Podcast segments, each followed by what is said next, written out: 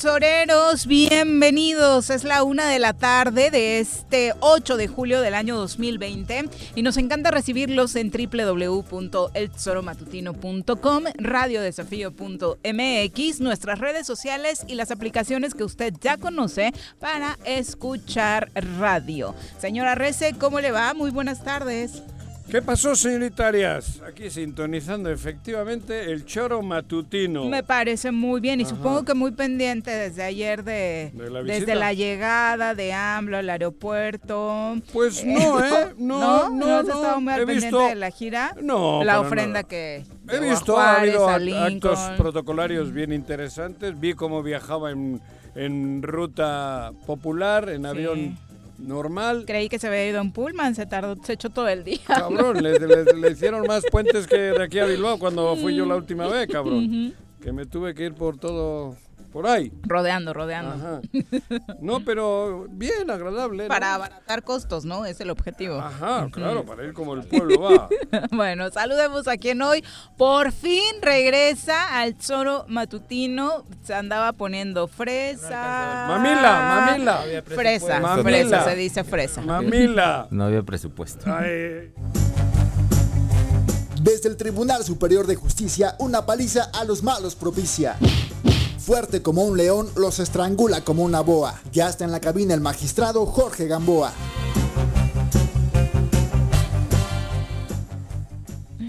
¿Cómo te va, magistrado? Me acordé de un chiste que me contaste. Yo también lo escuché, ¿eh?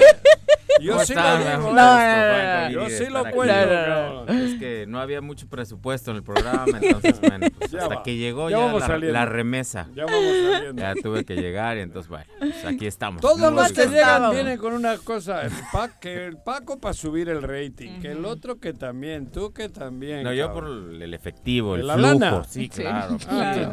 hay que ser sincero. Claro. Oye, dado que tenía rato que no nos visitabas, ¿cómo van las cosas en tu área laboral?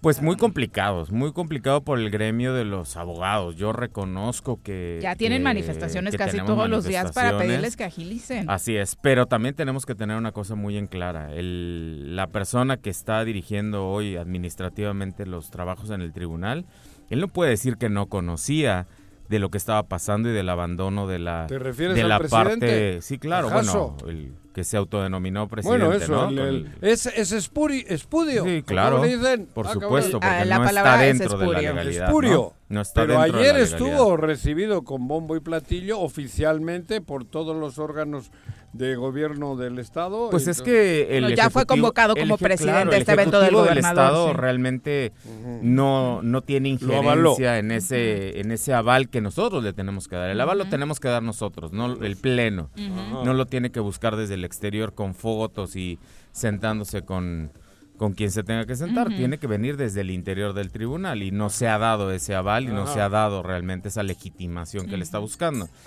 O sea que pero, pero a lo que yo voy, el punto es que él tiene 10 años en la parte administrativa del tribunal porque no, no debemos dejar de recordar que él fue consejero, que es, formó parte del, del tema de la transición y... Que la sabe, sabe. Por supuesto que sabe, el abandono en el que estaban las tecnologías de la información en el tribunal. Entonces el pararse hoy y decir, no, es que bueno, con lo que yo tengo pues poco puedo hacer, no, es que entonces con lo que tú sabías nunca hiciste nada, ¿no? Entonces esa es la parte que hay que también abonar. Ya veo que seguís Lamento profundamente, profundamente el ah. tema de los abogados, el tema que está permeando hoy en todas esas asociaciones y en las barras y en los despachos y en todos los jóvenes que están eh, tratando de emprender también este camino. Está todo atorado. Está todo parado, parado. Yo lo dije, ese portal de citas que él eh, tienen un portal de citas no de las que imaginas ah, no de las que imaginas ay güey creí que para presentar demandas pues es realmente nada más una pantalla es una pantalla no funciona. realmente. No porque de tenerlos en el despacho del abogado, en el escritorio, ahora pasaron al despacho de al otro. una oficialidad de parte. Y ahí está parado. No avanza nada. Estamos jodidos. Nada. Lamentable, por supuesto. Muy ¡Viva Morelos! Y olé. Bueno, ¿qué pasó ayer en este evento que les platicábamos de ah, la presentación de... Ah, el de ayer. Ah, no, no, no, es el que... El programa de reapertura económica del gobierno del estado de Morelos, le decíamos durante el programa prácticamente se estuvo realizando y estas fueron las palabras del gobernador llamando a una unión en Morelos más allá de las cuestiones políticas. Mira. Es muy sencillo.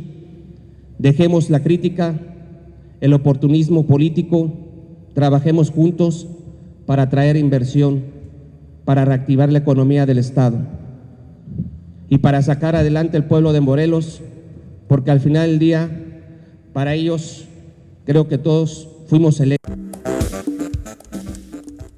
Ahí está. Yo prefiero no hacer comentarios. Me abstengo ya. Digo, la verdad, no. Es, es triste que el gobernador siga pensando que cualquier cosa que se dice es buscando raja política o afectarlo a él de manera personal, cuando lo único que se pretende, y creo que sí hay que decirlo, es que las cosas funcionen mejor en el estado de Morelos para todos. Yo creo que. Ahora sí que, como decían, por el bien de todos. Fíjate que, yo, como observación anoche pensaba y, meditaba que, que esa, esa reunión estuvo incompleta. ¿no? Porque faltó una parte muy importante que eran los empresarios, ¿no? O sea, ah, reactivarlo implicaba que estuvieran los empresarios. Pero, por eso digo, o sea, es incompleto el evento, ¿no? y algunos alcaldes Y, también falta, o sea, el tema que yo he venido comentando mucho en esta mesa, incluso lo comenté al inicio de todo esto. ¿Dónde están todos nuestros representantes federales? ¿no? ¿Dónde están todos los diputados federales? ¿Dónde están todos los, los, los senadores? ¿no? Sea, que no los vemos en esa parte. Pero es que están todos peleados con él. No, él está peleado con todos. Y ahora él le, hacen que lea una nota que, puta, creo que le empezó a sangrar el labio.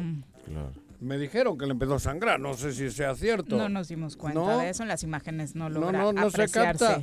porque según iba leyendo, a mí me dijeron, Juanjo Cabrera, le iba saliendo un chorrito de sangre por el labio, güey. Porque creo que se mordió la lengua.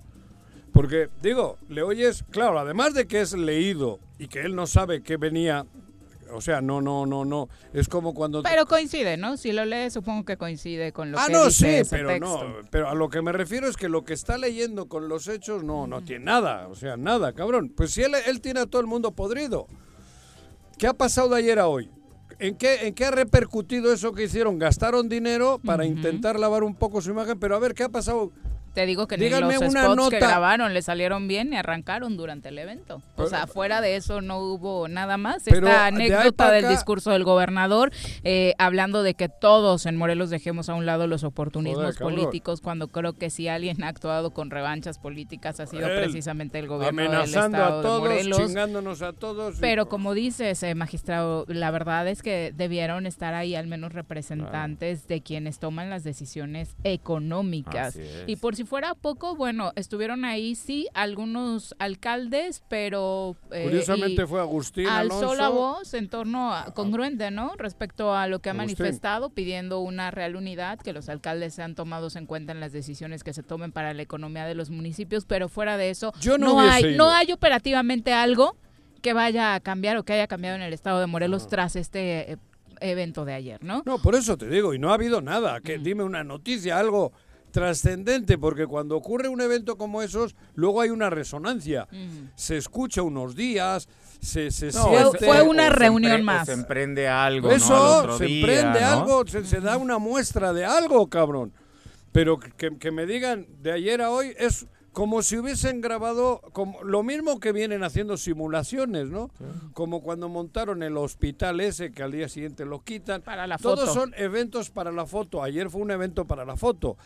Nada más. Donde parecía de lejos que estaban eh, todos, ¿no? Porque era pues prácticamente la reunión en todo el espacio del World Trade Center. Estuvieron ah, por ahí, eh, al que ya tratan, aunque estuvo presente, dejarlo un poco en la esquinita y casi no salen las fotos, es al jefe de la oficina de la gubernatura, ¿no? No, pues está ahí. sí, pero en la esquina, ¿no? Es eh, el único cambio que se nota. Hoy hubo otro evento también para la foto, un banderazo de salida y ojalá le sea útil a quien reciba esta ayuda del programa alimentario básico emergente, que es entrega de alimentos a morelenses que así lo necesiten. Se van a entregar paquetes alimentarios con productos de la canasta básica, es decir, despensas en municipios vulnerables eh, de Morelos. Eh, dieron el banderazo salida el gobernador, el delegado federal, parte del gabinete. Estuvo Super delegado. El, diputado federal Jorge Argüelles. Candidato. Y ahí ayer no, no habló nadie con la prensa, hoy sí eh, se dio espacio la titular de la Secretaría de Economía, Cecilia Rodríguez, para hablar de eh, estos programas, estos créditos que se están dando a los empresarios e insiste en que no hay la mayor complicación para obtenerlos. A ver, escúchenla. Antes que nada, muchísimas gracias. Y bueno, los requisitos siguen siendo los mismos. El ser una empresa morelense, eh, estar al corriente de sus contribuciones fiscales, si el recurso, el financiamiento se quiere utilizar para nómina, que es justamente hacia donde vamos. La instrucción del gobernador Cuauhtémoc Blanco es proteger los empleos. Y una de las formas es justamente facilitar liquidez para que haya eh, para que haya pago para nóminas. Entonces, si necesitas el recurso para un pago para nómina, entonces también se necesita una nómina timbrada. Ahora, estamos conscientes que eh, van a se van a requerir gastos extraordinarios que no estaban previstos para este regreso a la nueva normalidad, que recordemos es solamente el semáforo naranja, 50% de algunas actividades. Entonces, denme chance, ¿no? Denme chance. Eh, fácil. Para todos los morelenses. No, Solo tiene... morelense y el otro día aquí leyeron... Morelos rinde cuentas. Morelos rinde cuentas. Hay, hay cinco o seis apoyos para empresas, de, la, Ciudad, de, México. Pero además no hay pedo. Te dice, no, pues cualquiera, hombre. los requisitos.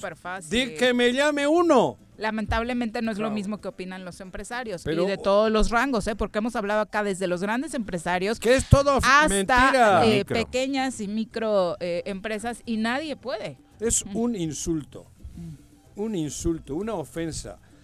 pero digo, es un insulto que nosotros también nos reaccionemos porque se burlan continuamente. Que me digan una, una empresa que pueda acceder a eso que ha dicho.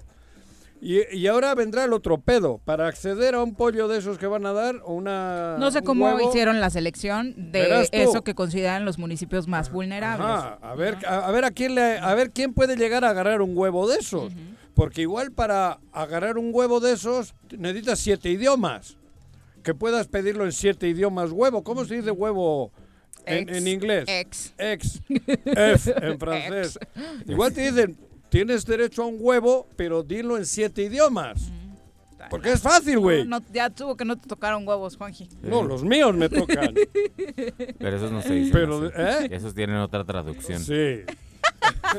bueno, la buena noticia ah. es que ya salieron 3 millones de pesos para comprar gel, cloro y cubrebocas para todas las oficinas de gobierno. es ah, lo que informó la secretaria de Administración, Mirna Zavala. A ver de Hacienda el día de ayer por la tarde, en que contaremos solamente con 3 millones de pesos para todos los trabajadores. Estamos hablando de 39 mil trabajadores. ¿Y es suficiente o cada quien lo tendrá que comprar? No lo sabemos, pero es el recurso que existe y será responsabilidad de nosotros atender, por supuesto, a que eh, podamos ejercer ese recurso de una forma transparente y logrando que los trabajadores estén con los insumos necesarios. Esto es entonces, son 39 mil trabajadores, es de todas las dependencias sectorizadas al Poder Ejecutivo. Y la central. Y eso implicaría insumos de cubrebocas, gel, para todos los insumos de protección personal o para qué rubros son los que se contemplarían o se incluirían. Solamente se hará una adquisición de cubrebocas, se hará de gel, se hará de eh, clarasol y todos, los, todos los insumos que se requieren para tener una limpieza o sanitizar las oficinas de gobierno algunos... Pues ahí está, salieron recursos, Juanji, que era de lo que tanto te quejabas. Pero para ellos, cabrón, es que no dan una. Ya hay recursos, ya hay recursos. Y se queja. A ver si nos alcanza para el, gel. La señora Mirna. Tres millones de pesos, pero a ver si nos alcanza, cabrón. Poquito. Oye, que le diga a Villarreal que le dé cuatro, ¿no? Mínimo cinco. 39 mil trabajadores ha dicho que tiene el gobierno del estado. No, mami blue. Son un chingo. Pero bueno, está bien. Tres millones de pesos para gel. Jódete y baila. Querías que salieran recursos, que se redestinaran. Ahí está, redestinaron recursos. Ya, no tienes de qué quejarte. Ya un día en tu vida que no te quejes ya, Juan José. Una con Yo les hacía bañarse con sote, cabrón. una con, 18 de la tarde. Con sote. Ayer, hubo, Roma, ayer hubo una noticia muy importante respecto al caso Ayotzinapa. Ah, ah, eh, la Universidad de Medicina de Innsbruck en Austria identificó los restos de Cristian Alfonso Rodríguez Telumbre, uno de los 43 normalistas de Ayotzinapa desaparecidos en 2014 para hablar de esto y de las implicaciones que tiene en el grueso de la información y sobre lo que ha pasado en los últimos días. Nos acompaña a través de la línea telefónica Javier Sicilia, activista a quien eh, saludamos con muchísimo gusto. Javier, ¿cómo te va? Muy buenas tardes. Buenas tardes, Juanjo y, y Jorge, buenas tardes. ¿Cómo estás, Javier? Buenas. Pues aquí, aquí. ¿Dónde andas? ¿Dónde andas? Perdón. Hace rato aquí, en, aquí en Cuernavaca, ah, en la casa. Pues. Aquí has pasado la cuarentena. Pues sí, pues sí, aquí saliendo, bueno, caminar y, y estar pues como todos, ¿no? En esta franja vacía tremenda que, que dejó, que, bueno, que no dejó, que se está imponiendo con el coronavirus, ¿no? ¿Cómo interpretas, cómo interpretas esta situación? Digo, cambiando un poco de tema, luego entramos en materia, pero ¿cómo ¿Cómo, traduces tú esto que se está viviendo este 2020? Hablo del coronavirus. ¿Nos está poniendo en nuestro sitio? ¿O nos está, yo, creo, ¿eh? que sí, pero se anuncia, ah. es un tema muy complejo, ¿no? Yo creo que anuncia un cambio de era tremendo, ¿no? Sí, ¿no? Eh, un cambio de era muy muy brutal, muy profundo, ¿no? Es decir, que apenas empezamos a atisbar y, y que, bueno, pues lo que lo que viene generalmente cuando cambios de era tan profundos, pues, pues es una exacerbación del caos, de la violencia, porque el futuro queda impreciso, ¿no? Y, bueno, y se, se manifiesta en esto, ¿no? En, en una exacerbación de la violencia, del caos, de, la incapacidad de entendernos, ¿no? Y de encontrar una, una vía conjunta para poder enfrentar. Pero bueno, son las circunstancias de, de una época tan tan dura y tan difícil como la que nos tocó. E increíble que los que no hayan entrado en cuarentena sean precisamente ellos, ¿no? Los integrantes de la delincuencia organizada. Pues no, pero yo creo que todos están allí, ¿no? Es decir, el discurso político también está muy polarizado, este, hay una guerra ahí espantosa, ¿no? Un lenguaje que, que, que no se expresa en una violencia física, pero pues que de ahí a un paso puede puede derivar en eso, ¿no? Y, y grupos delictivos y grupos que quién sabe dónde vienen y bueno, eh, un, verdadero caos. ¿no? ¿Y el manejo de la pandemia en Morelos, cómo lo has ido leyendo? ¿Cómo las vas interpretando? Mira, yo me pongo a ver a, López Gatel, ¿no? El informe. López Gatel, luego veo el de, el de Cantú, ¿no? Y no sé qué tan verdad, uno en esta oscuridad en la que vivimos, no sé cuánta verdad hay de todo esto, pero me parece que Cantú hace un trabajo de información bien, ¿no? Es decir, no, no se extralimita eh, como lo que le corresponde ser un secretario de, salud, ¿no? Y la información que nos manda se mueve en este, eh, no sabemos si esa información es es la correcta, porque hay demasiado cifras negras, como igual cifras negras del crimen organizado que no han sido contabilizadas. Pero me parece, el, secretario Cantú me parece mucho más sensato que el secretario López Gatel, ¿no? Más en su posición de médico y bueno, haciendo equilibrios frente al argumento político, ¿no? Su, y su trabajo ha estado muy enfocado a estar diciendo, bueno, pues estamos en semáforo naranja, pero esto está de la fregada. Y creo que ese eso da confianza, ¿no? Es decir, que, que, que no, no, nos, no nos mientan, quizá las cifras nos mienten, pero el argumento, por lo menos médico, no nos miente, ¿no? La cosa está difícil. Muy difícil. Y hay que mantener precauciones, ¿no? ¿Y en lo económico? Uy, pues muy trágico, ¿no?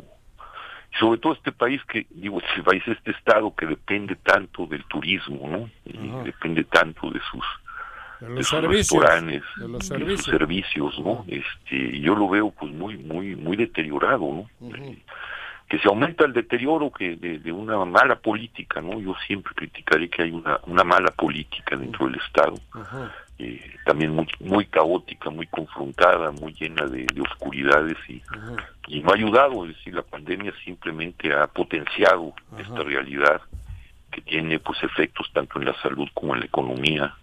Y es, es esta franja franja de la que hablo franja ambigua en la que un cambio de era que precipita una pandemia de esta naturaleza pues está generando tú que anduviste tú digo de alguna manera anduviste cerca o te esperabas una actuación política así digo la pandemia a todos nos ha sacado de onda no pero en general la situación del gobierno de Morelos donde, digo, tengo entendido que tenías conocidos y tal. ¿Pensabas que iba a ser este el resultado de este gobierno? Pues, pues era, era, era predecible, ¿no? Yo yo sí mm. rescato la figura, por lo menos en lo que yo sigo, porque me, he hecho el parte de del secretario este, Cantú eh, a las cuatro de la tarde me lo he hecho pues, ¿no? Es decir, ya como fuera del protocolo que es verdaderamente disculpen la palabra, ¿no? esos, protocolos son todavía muy provincianos en el peor sentido, ¿no? Pero la información y el posicionamiento del doctor es, pues da confianza, me da confianza, ¿no? El, mm, eso no tiene decir el tema de salud nada más. el otro, es un desastre, ¿no? un, verdadero desastre. ¿no? a la Secretaría de Economía y verdaderamente o a la Secretaría de Cultura y no. Eh, digo, a, veces que los invita, que hace muy bien el doctor, invitar, pues ese no es mi tema, aquí está, ¿no? Aquí está el vocero del gobierno, aquí está la, economía y, y, ahí ya no ya no convencen, pues, ¿no? No, no, y vemos que hay un, un, desastre profundo, una falta de organización y, y, esperemos que esto no, no potencie la pandemia, ¿no?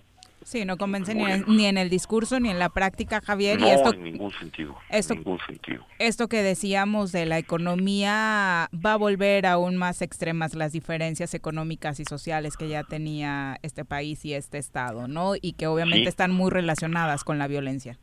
Exactamente, ¿no? Yo creo y espero equivocarme, pero lo que nos aguarda es muy feo, ¿no? La convulsión es muy fea y ahí no sé qué eh, no hay cifras, no nos dicen en realidad cómo está, pero yo creo que hay una violencia muy muy profunda, ¿no? cifras graves en desapariciones, en, crímenes, ¿no? Pero bueno, siempre por desgracia aquí se oculta y la federación no nos toma mucho en cuenta. No, no, nos pelan Como, que como que Morelos no no no es no existe. Es ahí una cosa que está ahí chiquitita que no saben qué hacer con ella y bueno, hay que se hagan bolas, ¿no? Y además esta pandemia nos nos trajo, nos volvió a llenar de miedo, ¿no? Eh, por el tema sanitario, por el tema de la violencia, por el económico. Eh, tú como poeta, como humanista, ¿Qué consecuencias puede tener este eh, el medio dentro de un ser humano? Sometimiento. ¿Qué, ¿Qué, perdón, Juanjo? El sometimiento, con estos pues miedos, es el sometimiento, pues ¿no? Como le llaman. Es decir, es cuando un discurso médico, una realidad científica, como pues, la evidencia del virus y sus consecuencias, se articula en un lenguaje político, ¿no? Que, genera que genera miedo, ¿no? Y, ya y que, potencia el miedo que ya teníamos y potencia también el caos, ¿no? Y la violencia. Entonces, este sí es de temer, ¿no? Pero ¿qué hacer como ciudadanos? Ese es el dilema. Aquí llevamos cuatro meses hablando del tema. Bueno, llevamos 18 años, pero cuatro meses nos, ya no sabemos qué decir, Javier. Es, es complicadísimo. ¿Cómo? lo que se... Eh, perdón, eso, ¿qué, hacer? ¿Qué, qué, qué, somos dos millones, yo hablo de Morelos, somos dos, dos millones y yo la verdad ya no sé qué hacer, no sé qué decir, no sé cómo, cómo dirigirme o cómo dirigirme a mí.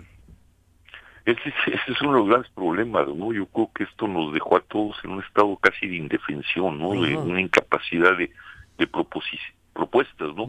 Yo creo que lo único ahorita que nos queda, Juanjo, es, es yo, hablaba en algún artículo de, son tiempos de catacumbas, ¿no?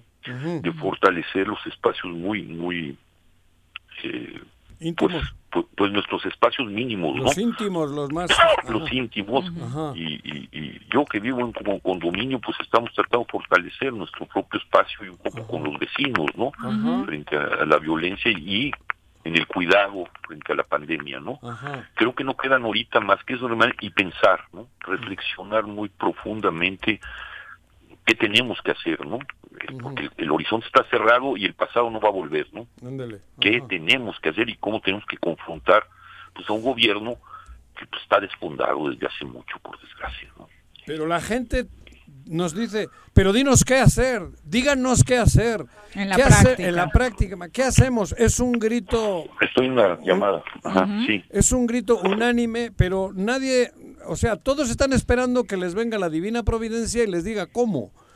No, yo creo que... No hay, no hay líderes... ¿Eh? Perdón. No hay nada, no, no hay más que una profunda reflexión y a partir de ahí esperar que algunas personas, algunos grupos puedan realmente articular un nuevo un nuevo argumento, ¿no? Y una, una proposición y una oposición. Hay gente, Morelos tiene gente buena que pueda tomar las riendas de estos lugares donde se deciden las cosas. Pregunto. Pues yo creo que sí, ¿no? Lo que pasa es que si nos confrontamos, porque yo creo que habría que pensar incluso un nuevo pacto democrático, una nueva forma del Estado. ¿no? Esto ya no funciona. Una de las condiciones de una crisis civilizatoria de la profundidad con la que vivimos es que las instituciones que funcionaron en algún momento, las formas democráticas que nos dimos, porque esta no es solo una, una forma de la democracia, no hay una sola forma de la democracia, tiene que ser repensada. ¿no? Las herramientas estas que... Las herramientas, ¿no? Tenemos que repensar a, una gran profundidad, ¿no? Y porque si no simplemente estamos entrando al caos, ¿no? Discutiendo con con, formas y, realidades e instituciones que ya no que tienen que dinamizarse de otra manera infectadas de egoísmo y avaricia no así es así es. Ya son los últimos remanentes del egoísmo y la avaricia porque ya no da para más. Claro. Ya no da para más. Ojalá sean los últimos porque incluso en el tema sanitario lo hemos visto. Hemos sido muy egoístas Javier pensando solo en nosotros incluso no cuidando al de al lado. Así es no y, y el gobierno digo el gobierno ha sido también, o sea, eh, en lugar de poner en, el punto de referencia el ser humano, están preocupados por las camas, ¿no? Es decir, eh, eh, no, se enfermen y no se mueran este, en grupo, ordenadamente. De, a, poquito. No, tenemos camas, de, a poquito. De a poquito, vaya muriendo. Tampoco es un buen argumento. Organícense para morir, para morir. Exactamente, ¿no? No nos saturen los hospitales. Claro. Ese, es, ese, es un tema espantoso, ¿no? Sí. una avaricia de otro orden, un poner... Eh, la institución, la, economía de la institución que está muy dañada por encima de los seres humanos y de las formas en que podemos también protegernos conjuntamente los ¿Para qué guardar el dinero ahora, no? ¿Para qué guardar? ¿Para qué? ¿Para qué? ¿Para qué? No, para hacer los muertos este, más ricos del panteón, pues no. Exacto. Oye, yo decía en ocasiones que hay cuestiones de usos y costumbres que probablemente sería el momento de aplicarlas, ¿no? Eh, cambiando las herramientas estas que decías y, regresar a los usos y costumbres, ¿no? Donde en alguna parte sí, ¿no? Y, y algún tipo de, buscar también las medicinas alternativas, ahí hay, hay olvidos este, importantes, ¿no? Eh, hay, que rescatar muchas cosas del pasado para crear una cosa nueva, ¿no? Javier, eh, eh, eh Y existen ejemplos, ¿no? Eh, eh actuales en el país de comunidades que han logrado vivir bajo esos usos y costumbres de manera armónica. Sí, yo creo que sí. Hay, hay muchas. Yo creo que aquí hay que mirar la localidad. Cuando yo hablo de estos espacios chiquitos, ¿no? de esta catacumba, creo que son también tiempos para para fortalecer los espacios regionales, ¿no? Las, pequeñas este, regiones, entre ellas mismas, ¿no? Eh, eh, eh, estamos frente a lo inédito, ¿no? Pero hay elementos para reconstruir algo nuevo a partir de lo inédito, ¿no? Yo, yo pienso, ¿no? Sin duda. Eh, platicábamos acerca de estas noticias que hemos tenido de manera eh, en días recientes del caso Ayotzinapa, particularmente la de ayer. ¿En qué cambia esto que conocimos la, de la versión histórica, de la verdad histórica? Mira, en mi opinión, y, lo hablé, y lo tengo aquí desde hace tiempo cuando antes de la caminata que hicimos y el descolón que tuvimos, por desgracia, eh, con la secretaria, con, con este Olga, que, me, decía, es que no podemos entrar a donde tú estás diciendo esta justicia transicional, porque el presidente está exigiendo solución del caso Ayotzinapa. Y mira los avances. Tú me mostró los avances que ahorita empiezan a tener esos resultados que estaba esperando ella y, y ¿no? Pero en realidad, en el fondo, no cambia nada. Es la verdad histórica simplemente que, que ya no está concentrada en Cocula.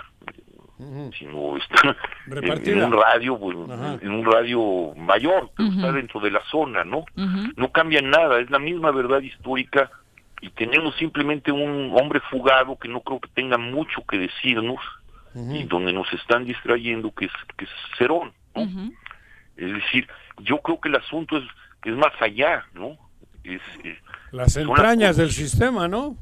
Exactamente, ¿no? Y las colusiones que nadie va a saber nada del ejército y estas cosas que todavía están enquistadas en el Estado. Por eso nosotros estamos con la justicia transicional y por un, por un mecanismo de una procuraduría extraordinaria y, y, y, un, y, un, y una comisión de la verdad apoyada a nivel internacional para poder enfrentar lo que está ahí enquistado y está permitiendo este tipo de cosas dentro del Estado, ¿no? No, no, no, no prosperó eso, el presidente no ha querido escuchar y se han concentrado en, en, Ayotzinapa.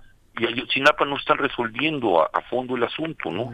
simplemente nos van a dispersar la verdad histórica, pero será la misma verdad, por desgracia. Y ojalá se encuentren por lo menos los restos de todos los muchachos.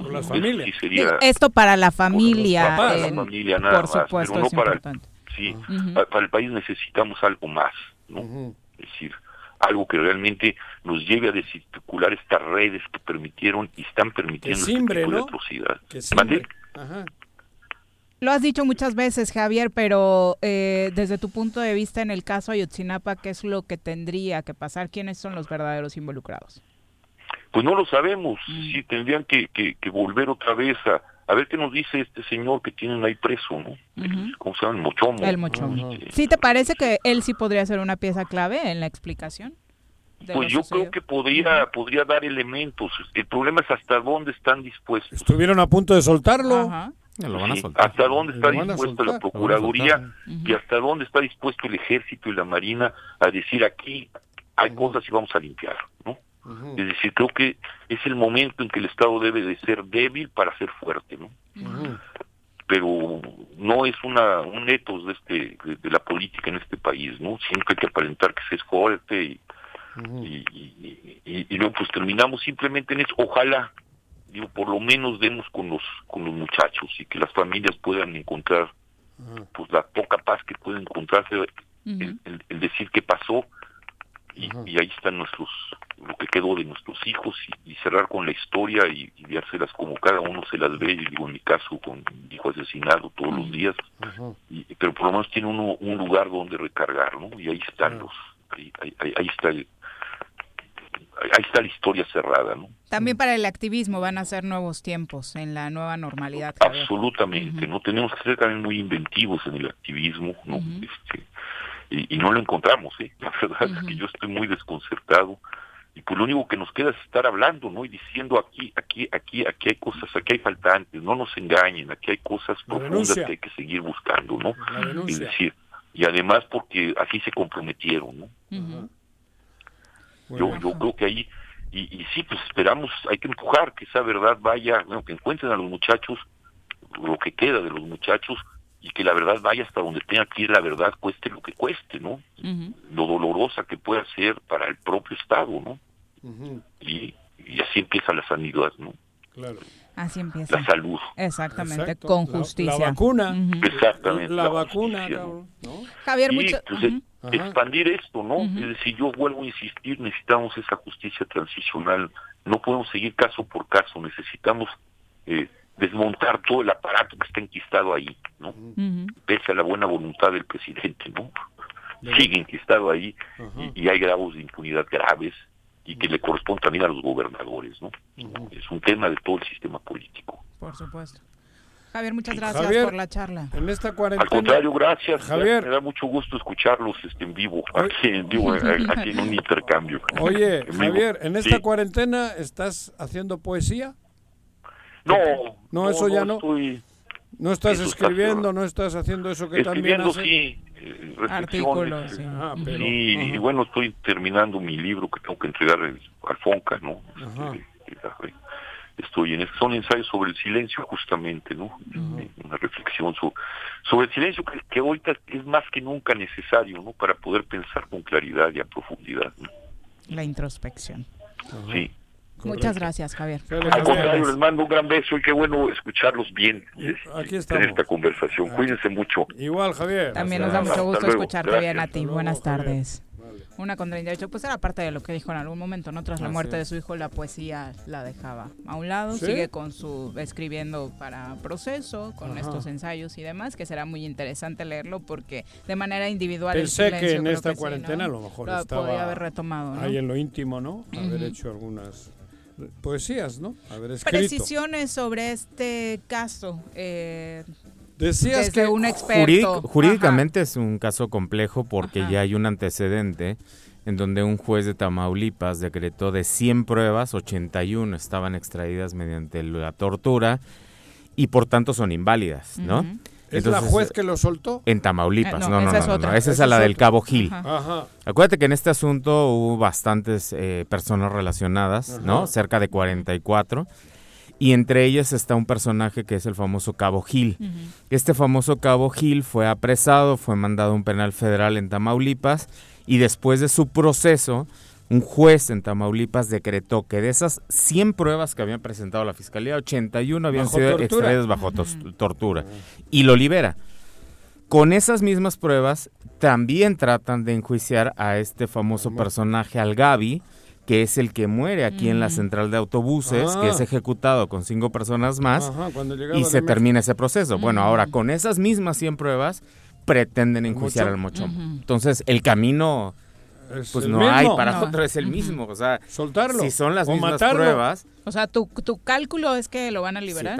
y lo pueden matar, por supuesto. Y ahí va a quedar ese y Ahí va a quedar. Y en, digo, entiendo que hay temas en los que difícilmente podrías pronunciarte en magistrado, pero la actitud de la jueza de prácticamente a la noche siguiente ordenar la liberación. A ver, es que también aquí hay un tema bien interesante. O sea, lo que filtra la prensa, lo que se hace mediático es la conversación de la mamá de este individuo o la presunta mamá con el abogado. ¿Y cuántos casos no ha habido en donde el abogado dice que tiene contacto con alguien del juzgado y, no, es cierto? no es real. Hoy está suspendido. Tan es así que el Consejo de la Judicatura no lo destituyó, lo suspendió para investigarlo. ¿sí? Ayer salió la nota. Entonces eso es muy interesante. ¿Por qué? Porque la juez entonces está basándose en lo que ya determinó una homóloga de Tamaulipas de decir, oye, ya hay un precedente mm. que de las 100 pruebas que me presentaron a mí, 81 son ilegales, yo no las voy a ocupar. Entonces, si y no, me traes nada nuevo. Y no me traes nada nuevo, entonces pues, hago lo mismo. Por supuesto. Aplico la misma. Claro, entonces por eso tiene que ser muy cuidadoso de todo este tema. Yo no sé si ustedes tuvieron conocimiento de que también la semana pasada, a raíz de todo esto, la secretaria de Gobernación envía una carta, ¿no? Al, Olga. le manda una carta al presidente de la Judicatura Federal, al ministro Saldívar, donde le pide haga del conocimiento de los jueces los antecedentes de la justicia penal como para que no se equivoquen. Y el ministro le contesta, ellos están actualizados. O sea, ya hay un tema ahí también de que tiene que ver con la independencia judicial, ¿no? Y, tenemos que saber también respetar esas decisiones de los jueces cuando están sustentadas en pruebas, en hechos, ¿no? porque, lo otro son dichos. Así es. Según tú. Claro, pues es que está está probado que es la que dice que es la mamá de él con su abogado. Es son voces. Es un supuesto. De unas voces. Pero ¿quién les da la garantía de que realmente el abogado sí vio al secretario, sí llegó ese dinero al secretario, sí llegó ese dinero a la juez? Claro, puede ser un montaje. Así es. Y además en un caso tan mediático tan como este, mediático, ¿no? O sea, es probable que la juez ni siquiera enterada esté. Que solamente aplicó lo que ya se había aplicado tiempo atrás. Así es.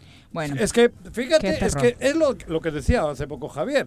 Es que estamos metidos en un pedo que a quién le crees, cabrón. Claro, que está enquistado. A ver, ¿a quién, pero ¿a quién le crees? O sea, lo primero, la juez, claro, corrupción. Pinche vieja, seguro que agarró la lana. y, es que al presidente le ah, llevan los audios, él escucha y dice, no, es el juzgado, hay corrupción. Y aparte lo deja en libertad en la noche, como dice Viri, pues todo, todo, cuadra. claro.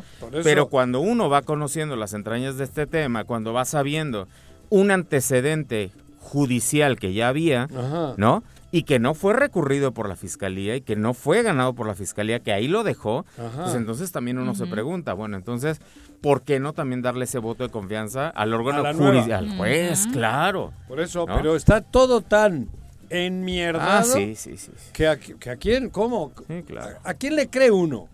Dime, o sea, por eso te digo. Pero la lección es que un solo hombre, llámese el Andrés Manuel López Obrador o como se llame, no va a venir a cambiar todo este sistema Ah, de corrupción. no. Depende Es de lo que digo, todos. es lo y que aparte, digo. o sea, querer abarcar todo, porque puede- este es un tema de fiscalía Ajá. con el Poder Judicial. Aquí debió de haber salido el fiscal general de la República a decir, a ver, yo tengo esto, tengo esto, Claro. tengo-". o sea, y vamos para adelante, ¿no? Pero si lo maneja más mediáticamente y literal ocupa al presidente en contra del Poder Judicial, pues obviamente ya se vuelve mucho más interesante el tema mediáticamente Mediático. hablando, Sí. no prácticamente hablando. Y lo Y- que y queremos en un- quitar, y en que un es esquema impunidad, de no a la corrupción. Así es. O sea, que todo da para que puta Así corrupción y pero no todo tiene por qué ser corrupción. Yo me imagino que llegaron en la mañana. más con el grave para mí es la tortura. Ah, por supuesto. Bueno, más grave no, pero es gravísimo. Claro, porque entonces no quisieron que se supiera Ajá, realmente cómo hay- estaban los claro. hechos y tuvieron que llegar a ese extremo de la tortura para obtener Para- una confesión. Exacto. Y ¿no? Eso es eh, terrible. Pero yo me imagino que esa mañana llegaron con el presidente y le dijeron, ¿qué cree? Al que agarramos y que nos costó tanto trabajo ya se fue. Ajá. Pero ¿qué cree? Tenemos unas grabaciones. Ajá. ¿Y qué cree? Es del secretario. Entonces el presidente, por Claro. supuesto que la compra, Ajá. se sube a la conferencia y bueno, despotrica y va contra el Poder Judicial, ¿no? la juez, digo. Sí, porque es alguien tipo Juanji también, que le cuentas un chismecito. Así es, y Sí, que su pecho no es bodega, ¿no? Que no se lo aguanta. Sí, sí, sí. Me contuve el chiste de decir el chiste. No, vamos a corte. Regresamos, regresamos. Ese guárdalo, guárdalo para un guárdalo. mejor en tu puta casa. Quédate en tu puta casa. Quédate. Y escucha. En el Ayuntamiento de Ayala que encabeza el ingeniero Isaac Pimentel Mejía, progresamos y trabajamos apoyando a nuestra gente con descuentos del 100% en recargos en el impuesto predial durante el mes de julio. Sí, en julio no pagas recargos. Además, puedes pagar a meses con tarjetas participantes excepto Banamex y American Express. Ayuntamiento de Ayala, trabajando por nuestra tierra. Canina a domicilio Suaves Lomitos. Ofrece los servicios de baño, estética, desparasitación, vacunas, corte de uñas, baños medicados y pensión. Apapacha a tu suave lomito agendando tu cita con nosotros al 777-639-15. Pregunta por nuestras promociones en nuestro Facebook Suaves Lomitos y en Instagram como Suaves Lomitos Grooming. Todos debemos ayudar a disminuir el riesgo de contagio de coronavirus. Recuerda que el COVID-19 se contagia de persona a persona al toser y estornudar, estrechar la mano de una persona enferma o tocar algún objeto con el virus y luego tocarse sin lavarse las manos. Por eso es muy importante, Lávate frecuentemente las manos, cúbrete con un pañuelo o con el ángulo del codo al toser o estornudar. evita contacto directo con personas que tengan síntomas de resfriado o gripe. No te automediques y en caso de presentar síntomas, acude al médico. Quincuagésima cuarta legislatura. Congreso del Estado de Morelos. Los caballos? ¿Tienes uno? ¿Sabes montar? ¿No? ¿Quieres aprender? Conoce los beneficios de hacerlo en Rancho de la Media Luna en Huitzilac. Contáctanos al 777-155-1062.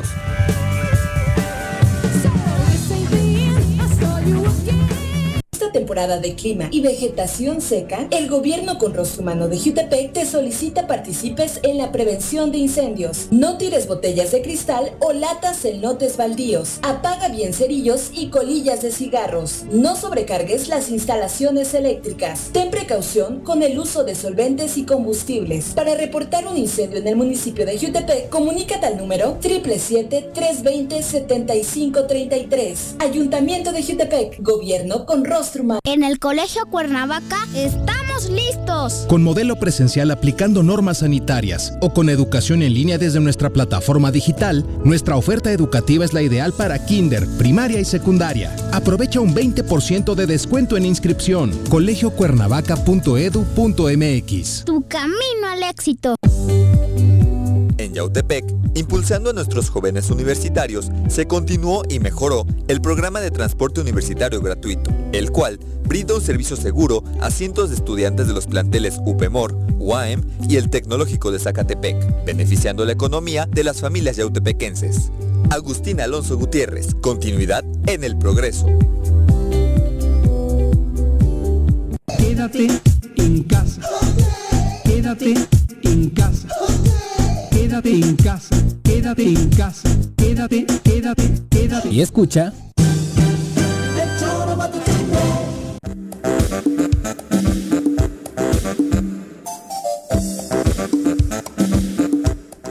Con 48 de la tarde. Gracias por continuar con nosotros. Un abrazo hasta Colman, Estado de México, donde muy cerca de las pirámides nos están escuchando. Muchas gracias a todos los que en otras entidades nos están eh, saludando, como Esaú López, Alfredo Vergara Tapia, Yeyis Martínez, que dice que muy rico el clima para escucharnos, ¿verdad que sí? Ivonne Barrera, también te saludamos con muchísimo gusto hasta Mazatepec, a Alberto Caballero y también eh, a Chacho Matar que nos manda un abrazo fuerte, Pedro García, muchas, muchas gracias por acompañarnos. A propósito de la gira del presidente Andrés Manuel López Obrador por los Estados Unidos, eh, se da un hecho histórico en el país porque es la primera vez que una mujer, Olga Sánchez Cordero, queda al frente del país debido a esta ausencia temporal del presidente López Obrador.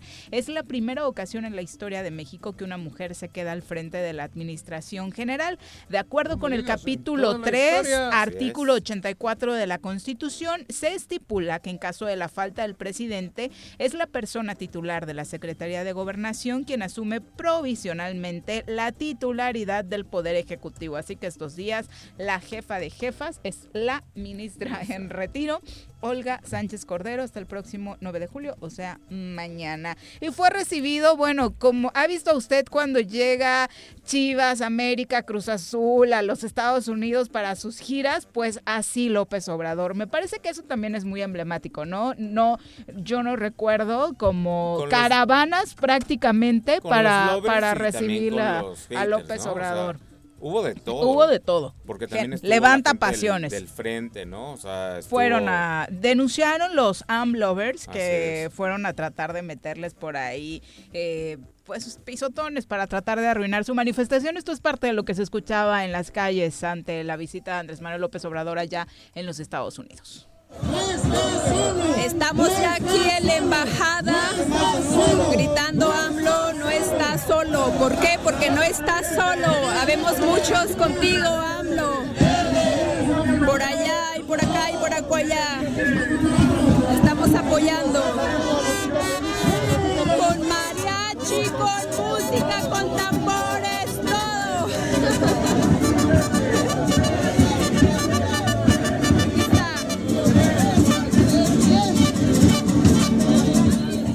Pues así, Juanji. ¿Mandaste? No, yo, mira. Pues realmente para eso fue, ¿no? la invitación atendió a eso. Entiendo, pero a mí lo que realmente me, me, ha, parecido que sí, sí deja huella es que se suba a un avión, va a Estados Unidos como todo hijo de vecino. Con escala, por favor. Con escala. No, pero es que es verdad, cabrón. No, es que cualquiera, cualquiera mangos, güey. Él lo está haciendo. Algo hay de diferente. Y eso les jode, claro que les jode. Porque ellos prefieren que vayan el pinche avión ese de 150 mil millones de dólares y que no vaya como fue. Bueno, que lo bajaron en Atlanta y ya de Atlanta lo subieron en un privado. Y eh, lo que guste o mandes. El presidente de la República viajó entre los paisanos. Eso sí que es algo distinto. Y luego no les gusta que les digamos clasistas a ciertos personajes de la oposición, pero la verdad que lamentables algunos memes, como las de esta mujer panista, Mariana Gómez del Campo, pues poniéndole casi sus bolsas de mandado ah, a López Obrador para subirse un avión y demás en tono de burla, ¿no? Cuando es lo que hacen, pues prácticamente todos los Todos los migrantes y todos los que, joder, por eso te digo, a mí eso sí, por mucho que digan, eso sí es un mensaje. Lo demás, que haya gritos o no, pues los pueden mandar unos o los pueden mandar o, va gente voluntaria. Puedes decirlo tú, lo quieres más que ayer. ¿Cómo? A tu presi. No, yo no lo quiero más, que ayer. No, lo quiero igual. Más, un poquito más. Te ganó más. es pues. imposible. Oh. ¡Ay, qué romántico! Claro. Se me antojó un chocolate ahorita. para El clima, el clima está como para que le mandes ese tipo de pues mensajes a López Más no puedo.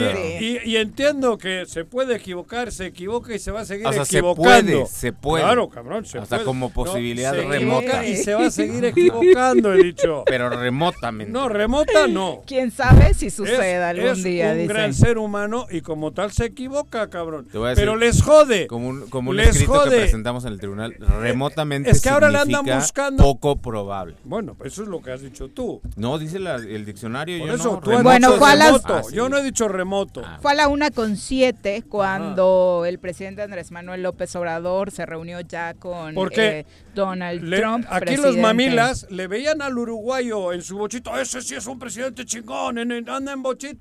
Ya, ya no, pinche Andrés Manuel, debería de ir en el avión, cabrón. Muy emblemática también la, fotografía de, Andrés Manuel, el monumento a Lincoln. Todas. Y hoy suben también la de la del Che Guevara, ¿no? Donde está al mismo tiempo en el mismo lugar y con la misma ofrenda. Ernesto. Sí, claro, el monumento a Lincoln.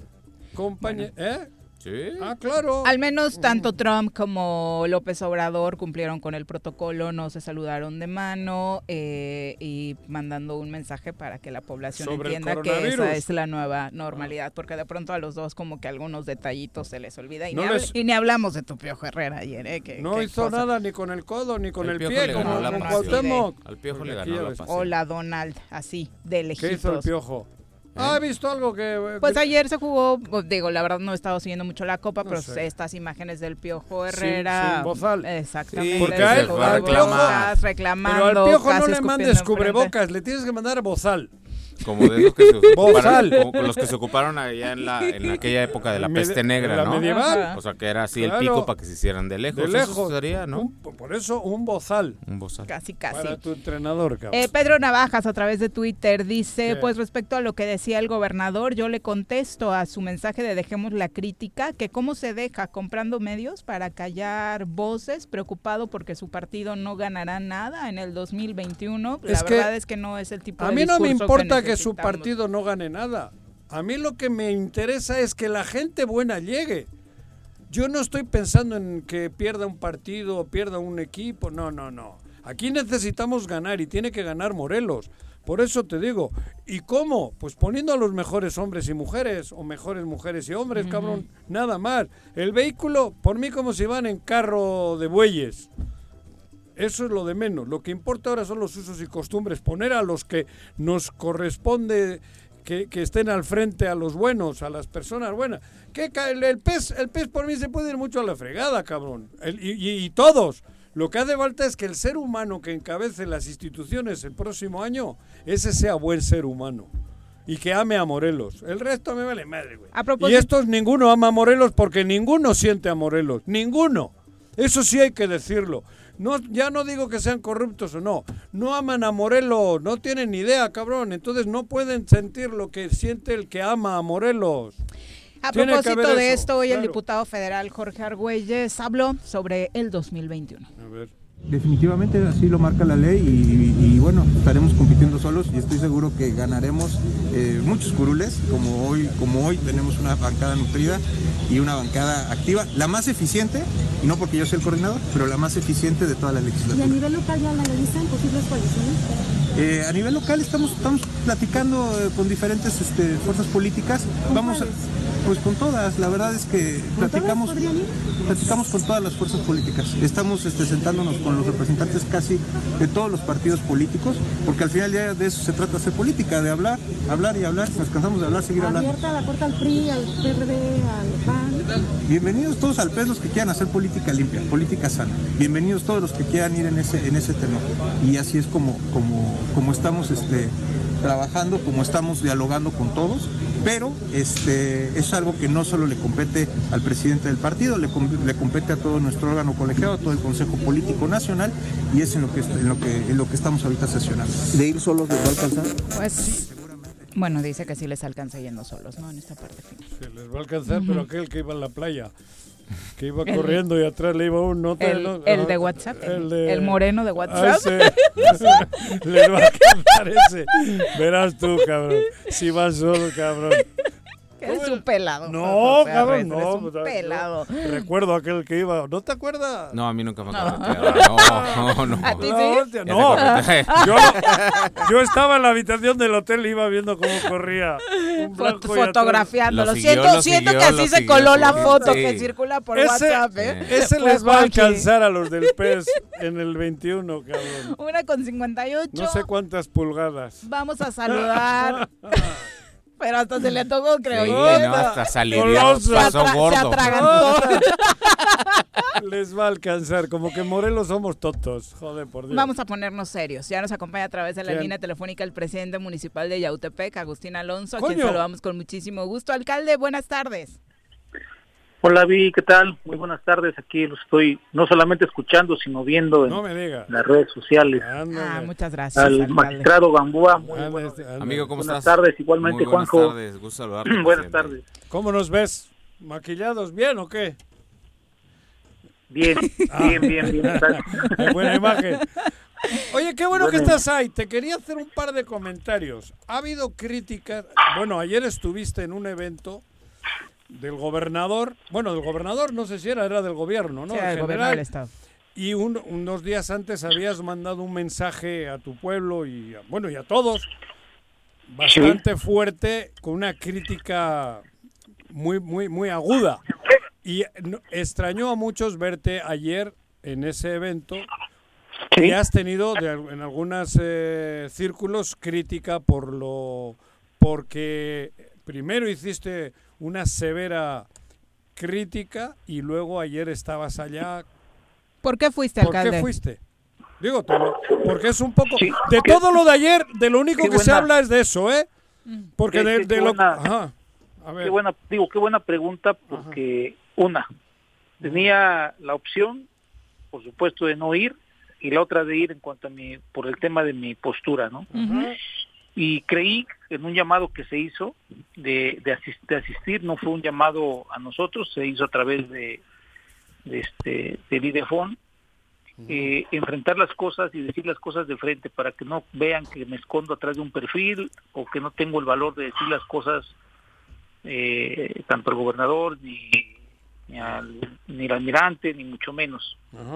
Eh, voy porque estoy convencido y, y- y creo que la forma de hacerle entender al gobierno de que debemos ir en, en unidad es algo que da un beneficio más allá de un tema particular en lo general no, y no solamente de Yautepec sino del estado de Morelos.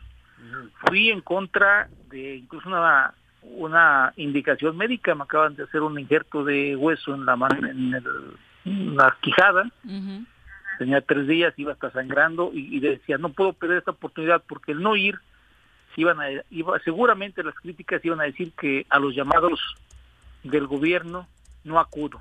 Fui participé y así como obvio fijé mi postura en las redes sociales la fijé también en persona frente al almirante, frente al mismo gobernador, al secretario de gobierno, al jefe de la gobernatura y a todos aquellos que estaban en esa mesa, incluyendo diputados y diputadas, alcaldes y alcaldesas. Eh, fue congruente, creo yo, Claro. eh, el, el ir y decirle, señores, lo que estaban haciendo aquí, estamos platicando, se escucha bonito, pero afuera no está eh, resultando sus efectos. En el tema de seguridad estamos mal, hay 800 muertos, por ahí debatimos un poquito con el tema, con el almirante en cuestión de las cifras, que no son 800, que son 500. 560, casi, casi, casi, perdón, casi 600. Gravísimas Más las menos, dos cifras. Más o menos, pero un chingo, ¿no? Claro. Muchas. Este, ahora, eh, voy porque tenía que, que, que, que fijar mi postura. Y les dije, te repito, no estamos bien en cuestión de seguridad. Yo hablé de las muertes, hablé de secuestros, hablé de desapariciones, hablé de extorsiones, hablé de robos, hablé de, muchos de los delitos que poco se está diciendo por el, la causa del COVID y porque la gente está en otro canal simplemente. Es la voz también de muchas personas, de muchos morelenses creo, que, que no, que no están, este, que no han dicho lo que sienten, ¿no? Así lo, así lo vi, así lo sentí, Y, mi, y mi presencia, Juan Jubiri, eh, magistrado, fue un tema de, de cordura política, de altura política, de ir y decirles una vez más, por no sé cuánta ocasión, que yo espero y se entienda, señores, tenemos que ir tendiendo, todos juntos. Tendiendo la mano, ¿no? pues habla de disposición a trabajar. Claro, si es que queremos que a Morelos les vaya bien. ¿Y la respuesta cuál fue, alcalde? es que me extrañó mucho que nadie nadie replicó ni tomó mis palabras. Eso, eso, lo, eso lo analicé. ¿Cómo? Sí, eso después de participación lo analicé. Yo pensé que el gobernador iba a tomar la llamada, el, el, micrófono, que el mismo. Eh, hubo una intervención del, del, diputado Argüelles, eh, igual también similar al tema de, la unificación.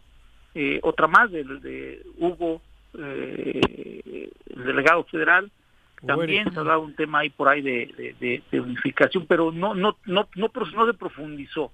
No se dijo, vamos adelante, vamos a hacer la reunión. Puro choro, puro choro. Que esta, que esta reunión tan bonita que se ve y que hay pantallas y el protocolo chingón y todo eh, muy formal, Vamos a quitar la formalidad, vámonos a los pueblos a trabajar. lo práctico. El gobernador se está reuniendo con los alcaldes, con 19 por cierto, no con todos. ¿Sí? 15. Eh, bueno, vamos a, ah, con 15, perdón. Vamos a reunirnos con, vamos a reunir, perdón, sí es cierto, porque somos 20, somos los otros, por así decirlo. Vamos a reunirnos todos, que las reuniones y que las soluciones sean para todos. Ajá. Vamos dándole otro, otro, otra vuelta a este tema de la política si es que le quiere ir bien al Estado de Morelos. Y necesita el Estado de Morelos de los diputados y diputadas, del gobernador, de los secretarios, por supuesto. De los dos millones. de la voluntad de todos para salir adelante. No es un tema de Yautepec o personal. Yo espero, con sinceridad te lo digo, espero que a estas alturas, a un año y medio de gobierno de nosotros y casi dos años de ellos, que por fin digan, órale pues, vamos a entrarle. ¿Qué hacemos? ¿Cómo mediamos? ¿Cómo logramos eh, oh. poder eh, sacar adelante la adversidad que tenemos? La cuestión económica está de la fregada, ¿eh? Si bien es cierto, vamos a, a, tratar de echar a andar la economía, pero la economía no está bien, mi teléfono no deja de sonar, mis amigos no me dejan de llamar, oye, que tengo un puesto de ropa, que tengo un puesto de, de X cosa y que cerrado y que no puedo, y que no, tengo con qué surtirme, ¿cómo lo hago para, para entrar? pero, a, ver, Agustín, haciendo lo mismo, ¿cómo esperas que haya otros resultados? Ese, esa es la frase ya muy trillada. Pero, ¿por qué tienes yo estoy desesperanzado y como yo muchos. Sí, claro. ¿Dónde, qué prueba hay de que algo distinto pueda ocurrir mañana? Dime una. No, yo le temo a que no pase nada. Porque solo hoy le... me dormí. Claro, cabrón. Hoy me dormí pensando eso. Incluso ayer ayer volví a escribir diciendo que espero y que mis palabras hagan eco y que por Dios incluso cité a Dios en esta en mis palabras y ya les dijera a estos cuates que, que, no sé si llamarle soberbia falta de voluntad o, cómo llamarle que, decirle vamos para adelante no o sea de verdad no, está tan tengo el temor, como tú lo dices, de que no va a pasar nada. Nada. O victimización, alcalde, porque también ayer el gobernador iniciaba el discurso en este evento diciendo que, eh, en el ah, evento de ayer, eh, diciendo que era oportunismo político, muchas de las críticas, y pedía dejarlo de lado. Jódete. Oportunismo político puede ser para, para bien o para mal. El trabajo nos obliga a todos los que representamos un pueblo a trabajar, vaga la redundancia, día, noche, mañana, madrugada. Claro. ¿Sí? Y estamos en un puesto público, ¿sí? 36 alcaldes, un gobernador, 20 diputados, los senadores y los diputados federales. Sí, regidores y toda la, toda la... Sí, sí, sí, claro, todo. demás. Sí, sí. Crear estoy hablando de otra de a lo mejor este representante de, primer nivel en lo municipal, en lo estatal, en lo federal, que de crear condiciones para poder hacer un mejor gobierno, ¿eh? Nos estamos llevando, se está, no, no, no necesitamos, yo no, yo no me meto en ese costal porque al final de cuentas yo estoy haciendo con lo, que puedo en Yautepec. Claro. Y en este momento no estoy yo, está mi esposa me está ayudando, estamos repartiendo 40 mil despensas Mm. En Yautepec, en la segunda vuelta, ellos van a, van a repartir 42 mil para 36, para 36 eh, municipios. Ah, es muy bueno, para es muy buen parámetro. Para dos millones de, morelenses. O sea, no, no puede ser posible. O sea, tenemos que ver las condiciones. el tema de los recursos. Los recursos, los, los municipios están mal, ¿eh? las participaciones se redujeron. Por ejemplo, Yautepec le está llegando el 30% menos. En dos meses llevo más de 5 millones menos de participaciones que me llegan. Y en cambio tampoco me voy a echar a, llorar, ¿no? Estoy buscando soluciones para poder eh, salir con mi gobierno y para, para poderle responder a la gente.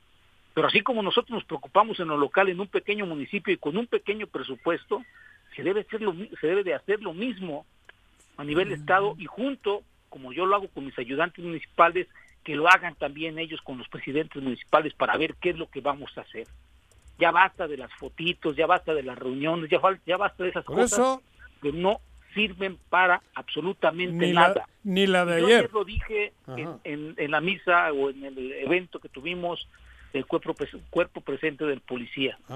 Me volveré en este momento la voz crítica para buscar las soluciones en lo que representa mi municipio y también fuera de él. ¿eh? Seré fuerte, no crítico. Buscaré la solución, buscaré el beneficio para el municipio que yo represento. Y si puedo ayudarle a los demás compañeros, lo haré. Y no es por, no es por valentón, ni es por bravucón, ni es oportunismo político. Así me formé, así me formé políticamente hablando, ¿sí? Así crecí, y así he visto que a la gente se le ha dado resultados. Por lo menos yo a Yautepec le he dado resultados, ah. eh, si no al 100%, pero sí en, un gran, en una gran parte. Y prueba de ello ha sido el respaldo que se ha mostrado de la gente hacia mi persona. Y eso no es gracias a nada más que a un trabajo que hemos hecho de hace algunos años con el, con el pueblo de Yautepec. Hablando específicamente de la seguridad, alcalde, ¿sí han sido meses en los que ha empeorado la violencia estos de la pandemia? Mira, hay, hay, fíjate, el tema de la seguridad, ¿no? Vamos a hablar de los muertos, que es el indicador más, claro. más fácil. Debatíamos el tema de los muertos ayer con, el, señor almirante, al cual, al cual tengo yo un respeto y una admiración, porque te voy a decir una cosa, yo admiro mucho a, las Fuerzas Armadas de México. Las admiro, no sé, siempre quiere ser este militar y tengo una admiración en lo particular muy grande por, por ellos. Este, debatíamos el tema de las muertes, tal vez ni siquiera era con él, ¿no? El tema debería de haber sido con la fiscalía. Pero bueno, dices que no son ese número de muertos, ¿cuál es tu indicador? El número, ese, ese, número de, de, de, muertos, digo, hoy... 820 por ahí, ¿no? Estoy, estoy leyendo ahorita, van como tres o cuatro al día, ¿no? Este, se va comportando y te va indicando en el nivel en el que estamos, Viri. Porque una cosa tú puedes decir, hubo dos muertos y antes teníamos diez, pero sigue sigues teniendo muertos. Si comparas la, el número de muertos con lo del este año con el otro, cada vez vamos empeorando, eso quiere decir que vamos mal en la estrategia, mal en la coordinación, mal en los, en los este eh, en lo que tenemos que hacer como gobierno para poder darle seguridad al pueblo de Morelos, ¿no? Ya me, y hablaba de, de las muertes, hablo de los secuestros, hablo de los desaparecidos. ¿Cuántas personas nos vemos en las redes sociales a diario que comparten la ficha de, como persona desaparecida por parte de la fiscalía, personas que nunca más regresan a sus casas, Claro. Que nunca más son encontradas. Valía la pena hacer una base de datos y tener y decir, a ver, señores, nos basamos en esto que estamos eh, pidiendo en cuestión de seguridad, eh, enfocándonos en este tema para poder hacer el reclamo con más bases. Lo terrible es que para como estamos no exista todavía. Pero el indicador real es lo que diario pasa en Morelos, ¿no? Diario se roban coches, diario se roban motos, diario matan gente, diario secuestran gente, diario extorsionan gente. Eh, acaba de aparecer creo hace poco, hace un rato una lona, no sé qué chingados. Este, Aquí en Cuernavaca, en la plazuela. Exacto, diario hay cosas, digo, estamos en una sociedad totalmente diversa y es, y es a cierto punto casi normal en México, que no debería de serlo, este, pero bueno, así, así lo estamos viviendo. Pues bueno, ¿qué vamos a hacer entonces en conjunto? Pero para ello hay que juntarnos. digo, un tema no se va a arreglar cada quien por su lado. La desunión genera muchas consecuencias fatales. La desunión familiar, la desunión de amigos, Vaya, vamos a hablar de fútbol, que le gusta mucho a Juanjo y también yo creo que a Juan me entendería más el, señor gobernador. Sobre todo esto último que acabas de decir. Un medio, un medio como, ¿qué te gusta? ¿Qué, qué medio chingón? ¿A qué, medio, qué futbolista medio admira? Yo. Sí. guardado.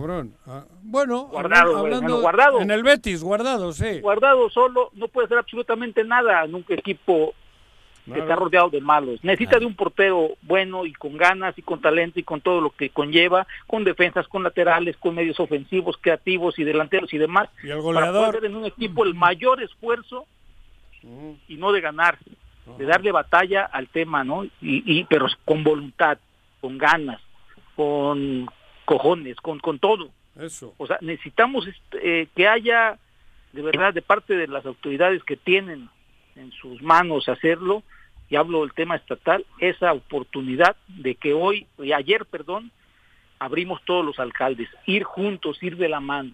Espero y les interese. Y si no les interesa, pues bueno, a, a jugárnosla, a, trabajar nosotros de la mano solos, como hemos estado hasta ahorita, y, y tratar de darle resultados a la gente. Yo sigo estando molesto, ¿eh? Yo no, soy, yo no estoy contento. Y si ayer fui, repito, sangrándome hasta la boca, porque todavía me está sangrando de la pequeña cirugía que tuve aquí en la quijada, pues fue por eso, para decir que no solamente hablo y me escondo, sino que las cosas las digo de frente, ante quien sea y con quien sea, ¿por qué? Y no es cuestión de retar ni decir que soy valiente, ni mucho menos, ¿no? Es cuestión de decir, vamos a avanzar, si es que así lo quieren y lo desean, porque nosotros los alcaldes, por lo menos los que nos reunimos, los 20, sí queremos avanzar, sí queremos trabajar por nuestros pueblos. Eh, algunas precisiones, alcalde, en esta nueva, esta nueva entrega de despensas que hará el gobierno del estado, ¿sí está contemplado Yautepec? Porque en la anterior, al parecer, pues no los tomaron mucho en cuenta. En la anterior, digo, por algunas razones ahí se vamos, no, no me gusta hablar de atrás, pero yo espero que sí, yo espero que sí, y si no, de todos modos, estamos trabajando en ello, te repito. Yo ahorita estoy preparado para repartir 40 mil despensas en mis 61 colonias. Tengo 120 mil habitantes. Y esta vuelta, la segunda que doy, voy a repartir 40 mil despensas, gracias a Dios, gracias a la gente que, que desde hace algún tiempo se ha bajado, nos bajamos el sueldo, que también siento muy gacho por ellos, que ya vamos a, a normalizarlo. Pero gracias a eso hemos podido comprar muchas despensas y darle a muchos sectores. ¿sí? Yo esperaba que eso también se hiciera en otro nivel de gobierno para poder entregar millones de despensas, no cientos. Y finalmente las lluvias. Eh, ayer hubo complicaciones a la altura de Atlatlaucan con el río Yautepec. A ustedes, al parecer, afortunadamente, pues les dejó saldo eh, positivo.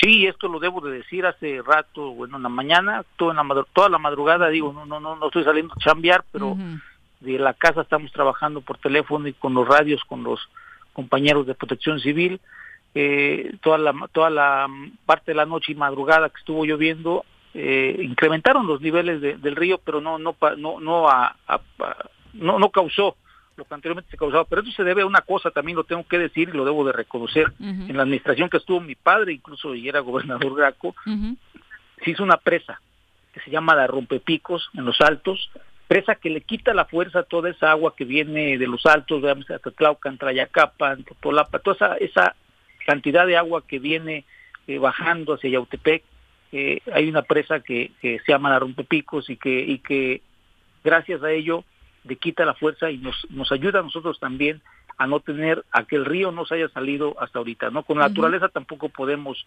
decir no va a pasar, ¿no? Pueden pasar las cosas, pero anteriormente que era una, una cuestión cotidiana de que lluvia o año con año en temporada de lluvia se salía el río, hoy le hemos casi, ya son seis años, siete años, no más, casi ocho años que no hemos padecido esa parte por el río Yautepec que baja y baja bastante agua. Alcalde, muchas gracias por la comunicación. Gracias a ustedes, muy buenas tardes. Hasta luego. Buenas tardes. Son las 2 con 16. Eh, José, a través de Facebook, dice: el gobernador les está cobrando a los municipios el no haber aprobado su reforma político-electoral, lo cual fue un revanchismo de los municipios porque les redujeron sus impuestos y ahí vamos prácticamente de eh, cobro en cobro. No, pero no es revanchismo. Los eh, ayuntamientos, mucho antes, los, los ayuntamientos desde enero se reunieron en la presentación de los presupuestos. Antes de la pandemia ya se sabía que iba a ser un, un año bien complicado. El coronavirus se escuchaba en China y aquí los pedos eran otros. No, eso hay discrepo. Porque estuve yo en el Zócalo cuando estuvieron y, el grito no era derivado de la pandemia, el grito era de la situación económica y de la marginación. Se, ha, se agravado. Todavía no estaba ni la reforma cuando los las alcaldesas y alcaldes estaban yo creo que falta un buen gritando pidiendo apoyo, ¿eh? Falta un buen interlocutor, un buen negociador, alguien que, que medie, ¿no? alguien que pueda estar, ¿no? Sanz siempre ha sido bueno logrando sus contratos. Sí, ya vas a empezar con chistes, mejor vámonos a pausa. Ah, Son las 2 con 18. Pues, Regresamos con más. ¿O no se va a hacer la carnita asada? No, no se va a hacer ninguna carnita asada. Mejor quédate en casa y escucha. En el Colegio Cuernavaca estamos listos. Con modelo presencial aplicando normas sanitarias o con educación en línea desde nuestra plataforma digital, nuestra oferta educativa es la ideal para kinder, primaria y secundaria. Aprovecha un 20% de descuento en inscripción. colegiocuernavaca.edu.mx. Tu camino al éxito. En Xochitepec, todas y todos nos sumamos contra el dengue, zika y chikungunya. A partir del 24 de junio, iniciamos con el operativo permanente de descachar Saca de tu domicilio todos los cacharros que acumulen agua o que sirvan de criadero del mosco transmisor. Espera el camión recolector y deposita tus desechos. Consulta en tu ayudantía municipal fechas y horarios. Recuerda, sin criadero no hay mosco y sin mosco no hay dengue, zika y chikungunya. Gobierno municipal, estar bien te lo mereces. Cafetería, tienda y restaurante, punto sano. Contamos con comida vegana y vegetariana, porque nos preocupamos por tu salud. Ven y conoce nuestros productos orgánicos y suplementos alimenticios. Al interior de Plaza Andrómeda, local 19, en calle Pericón, Lomas de la Selva. Contáctanos al 372-3514 o búscanos en Facebook como Punto Sano Cuernavaca.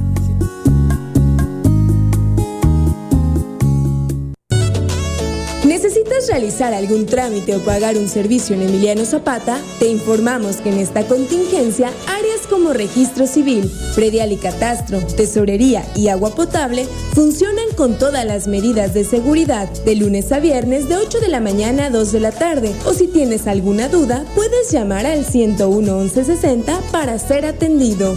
Emiliano Zapata, un gobierno certificado por la gente. Administración 2019-2021. Si quieres consentir a tu mascota, el mejor lugar para hacerlo es Clínica Veterinaria Mundo Mascota. Contamos con consultas, medicamentos, accesorios, alimento y servicio de pensión. Además, tenemos servicio a domicilio. Ubícanos en Avenida 10 de Abril, número 1210, Colonia Granjas, o llámanos al teléfono 169-2128. Clínica Veterinaria Mundo Mascota. En el Ayuntamiento de Ayala que encabeza el ingeniero Isaac Pimentel Mejía, progresamos y trabajamos apoyando a nuestra gente con descuentos del 100% en recargos en el impuesto predial durante el mes de julio. Sí, en julio no pagas recargos. Además, puedes pagar a meses con tarjetas participantes excepto Banamex y American Express. Ayuntamiento de Ayala, trabajando por nuestra tierra. ¿Quieres interactuar con nosotros? Búscanos en nuestras redes sociales como El Choro Matutino. Agréganos en WhatsApp al 777-443-4208. ¿Y por qué no? Sintonízanos desde la página web www.elchoromatutino.com. También puedes llamarnos a cabina al 311-6050. De lunes a viernes, de 1 a 3 de la tarde por Radio Desafío. Somos la mejor revista informativa del país. Somos... Me amarran como puerco. Mire. ¿Quién te manda a salir en plena contingencia? Quédate en casa y escucha.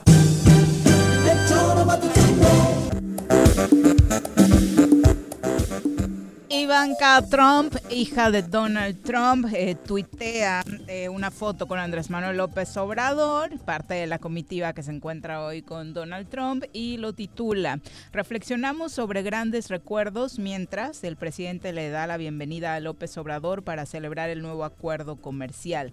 Nuestras naciones están unidas por valores comunes, amor compartido por la libertad y una profunda devoción por la fe y la familia. Esta visita profundizará aún más nuestra fuerte amistad. Eso ha dicho la hija de Trump. Ivanka Trump, quien es parte también de su equipo de, trabajo, ¿no? Exacto. Bueno, son las 2.22 de la tarde. Vamos a saludar con muchísimo gusto a la diputada Ariadna Barrera, eh, diputada local por Morena. Muy buenas tardes, diputada. Buenas tardes, Viri. Buenas tardes, Juanjo, magistrado. Buenas tardes. Diputada, buenas tardes. Un saludo a tu amable auditorio. Hola, Ari. Al contrario, diputada, muchas gracias por la comunicación. Oye, eh, cuéntanos eh, de este plan integral para la reapertura y reactivación económica en Morelos que se presentó ayer.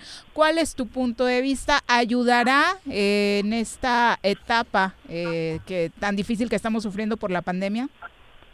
Sí, claro que sí. Fue una, fue una reunión muy fructífera entre el Ejecutivo, presidentas y presidentes municipales, diputadas y diputados locales y también estuvieron presentes algunos diputados federales en donde se planteó todo el esquema que será eh, ofrecido a través del Ejecutivo, en donde habrá fideicomisos en el tema económico para la reactivación económica, que creo que esto, pues bueno, ya durante mucho tiempo se venía solicitando al, al Ejecutivo esta propuesta de ver cómo se les va a apoyar a todos los morelenses en las cuestiones pues económicas que perdieron algunos sus trabajos, sus empleos, sus locales, sus negocios, ¿no? Y creo que esto un poquito va a ayudar a que tengamos también eh, pues esa certeza de que eh, podemos ayudar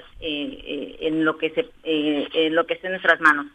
Eh, también a través de la Secretaría de Desarrollo Social se están trabajando programas emergentes en donde estarán impulsando también eh, apoyos productivos para jefas de familia y eh, el programa este, Levantemos Morelos de alimentación, alimento básico emergente, ¿no? que también es un, tema muy importante en la cuestión social y la reapertura y reactivación económica también en la obra pública, la creación de un financiamiento rural, eh, todo esto que, que, pues engloba varias acciones del Ejecutivo a través de eh, fideicomisos y reglas de operación que nosotros pues esperamos con, eh, tener para también poder informar a la ciudadanía y aquellos que se acercan buscando un apoyo o una gestión, pues nosotros poderlos canalizar o, redireccionar hacia estas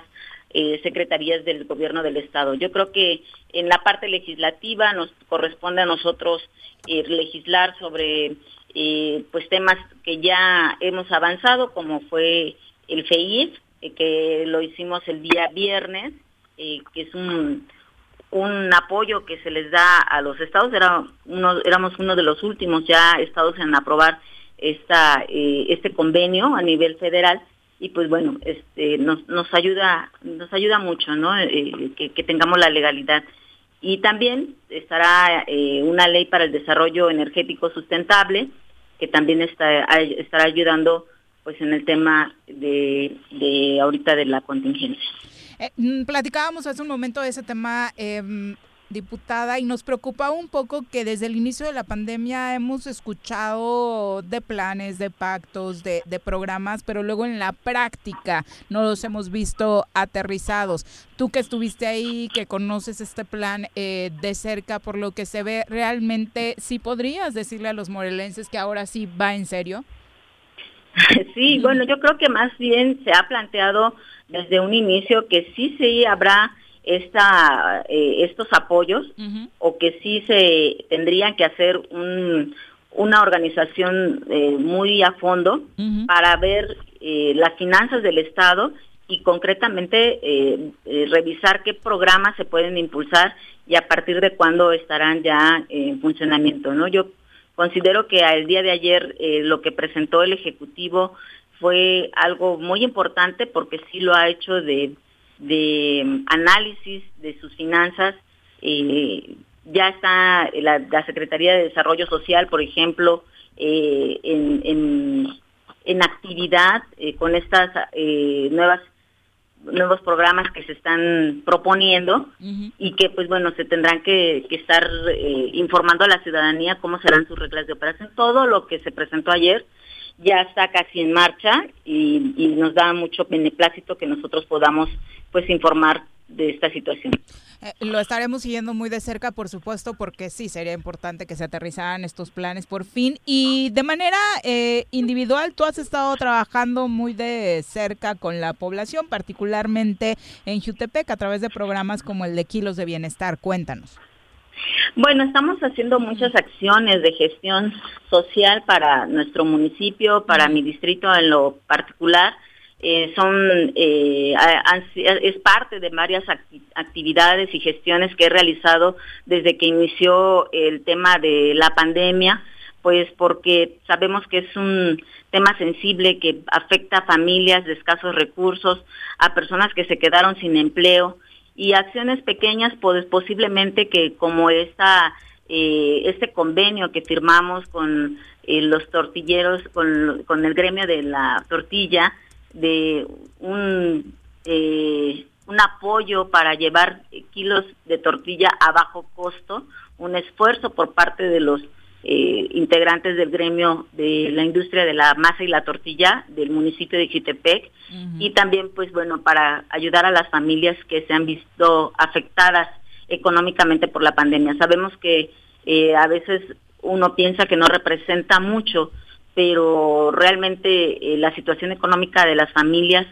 eh, ha, ha hecho que disminuya eh, la alimentación y es un producto básico que puede que tenemos que tener en la mesa de nuestras familias en, Chutepec y en Morelos, ¿no? Y creo que este convenio que se ha firmado, nosotros estamos muy contentos de que se pueda apoyar a través de de la disposición y voluntad que tienen eh, varios tortilleros en, en el municipio de Jitepec. Oye, y sobre el trabajo legislativo, ¿cómo va el tema de la ley de archivos? Muy bien, fíjate que la ley de archivos se presentó el día viernes, este ya eh, habíamos presentado ah, el día 15 de junio que se vencía el plazo para que se armonizara a nivel eh, federal o a nivel nacional y ya se presentó esta ley donde pues vamos a tener sanciones a aquellos que omitan o que no resguarden como debe de ser eh, pues archivos o documentos como lo sucedido en Cuautla por ejemplo donde se extravió el acta de nacimiento de Emiliano Zapata no que, y que pues, nadie eh, tuvo ahí ninguna sanción ni tampoco ninguna responsabilidad. Esta ley, una vez que se apruebe, eh, empezará a tener efecto a partir del primero de enero del 2021 para que también se dé capacitación a los sujetos obligados. Pues está fabuloso porque sí, obviamente se necesitan sanciones en caso de que se pierdan documentos de ese tipo. Diputada, muchas gracias por la comunicación.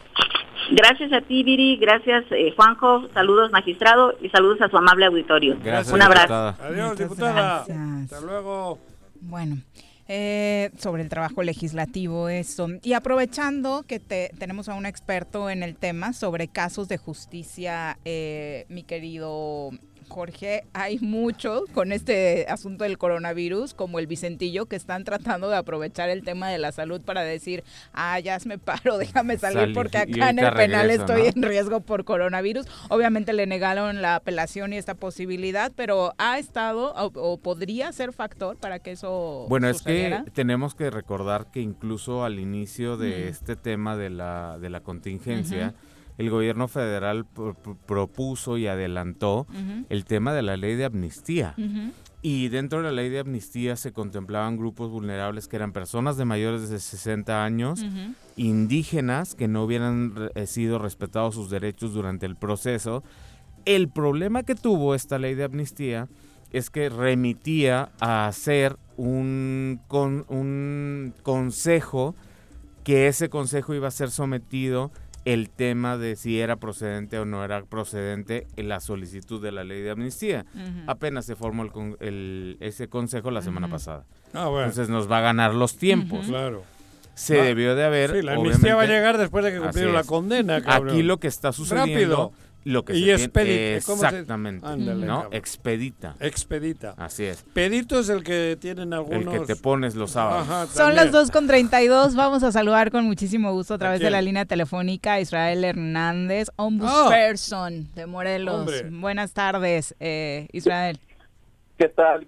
Buenas tardes, Juanjo, magistrado. Un placer que me dé la oportunidad de estar esta tarde con ustedes y un saludo también a la audiencia.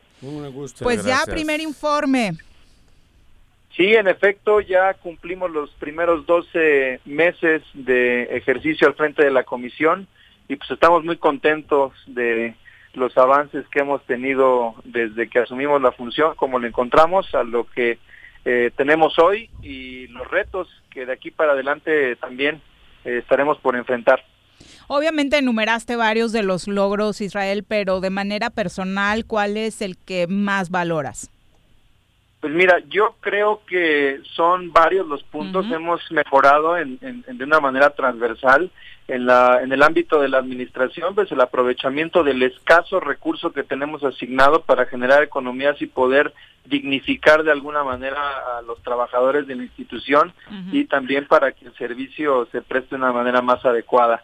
En, el, en materia de transparencia hemos avanzado muchísimo. Teníamos más de dos años de retraso en el cumplimiento de obligaciones en esta materia. Eh, ya estamos al corriente. Eh, hemos eh, utilizado mucho los medios de información, las redes sociales. La, la, página de internet la actualizamos, cambiamos la imagen. ustedes saben, iniciamos con un programa de radio que hoy transmitimos en Facebook Live de derecho y de frente se llama, en donde pues de manera eh, directa y en vivo la gente puede eh, comunicarse y hablar sobre temas de interés eh, con el presidente de la propia comisión. estamos por lanzar una revista también de derechos humanos en donde van a escribir plumas de muy alto nivel como la del juez Baltasar Garzón, la de Emilio Álvarez uh. él pasó yo me revolviste el estómago. Aquí es persona no grata el juez para el Juanji. No. Bueno. Pero es buena pluma. en el tema de las ideas. No, hay pedo. siempre hay, siempre habrán opiniones. Pluralidad, claro. El presidente, eh, aprovechando también aquí tu, tu presencia, eh, está listada para mañana la resolución de la acción de inconstitucionalidad promovida por la Comisión de Derechos Humanos en, en la Corte. Eh, importante resolución también la que se viene, ¿no? Sí, muy importante esa resolución, pues eh, pondrá eh, definición sobre este tema que inició ya hace algunos años y bueno, creo que tiene alguna complejidad por la serie también de amparos que se han promovido y que ya están resueltos según he entendido, entonces lo que habrá de resolver la Corte sin duda sin duda va a tener un, un, impacto eh, político y social en el Estado de Morelos muy importante y que vamos a estar muy pendientes. Y aprovechando que se habla de esa vía de impugnación, en, la actual administración hemos impugnado dos normas, bueno, hemos presentado cuatro, de las cuales destaco dos. La primera, el paquete fiscal, el presupuesto de egresos lo impugnamos ante la Corte por considerar que viola la autonomía eh, financiera de, de la Comisión de Derechos Humanos, por un lado, y también eh, impugnamos esta reforma al reglamento del Congreso en donde se pretendió establecer que por dos terceras partes eh, se alcanzan con 13 votos de los 20 eh, consideramos que eso, en palabras de, lo que ha conceptualizado el ministro Saldívar Lelo de la REA, es un fraude a la Constitución. Eso también lo impugnamos y pues también eh, es, de los grandes temas que salieron a debate, la discusión pública en los meses recientes. Temas también como el ejercicio de las facultades de presentar iniciativas de ley eh, en materia de derechos humanos, también es una facultad que hemos ejercido de manera permanente y que en, eh, en, otros tiempos la verdad es que si bien se había eh, utilizado, no de una manera permanente, una política de, de estar haciendo planteamientos ante el Congreso para mejorar nuestro marco normativo en materia de derechos fundamentales. Otro de los asuntos también que quiero destacar, si ustedes me lo permiten, es el diagnóstico de... Se está cortando un poquito, eh, Israel. Gracias. Ahí, está. Mejor. Sí.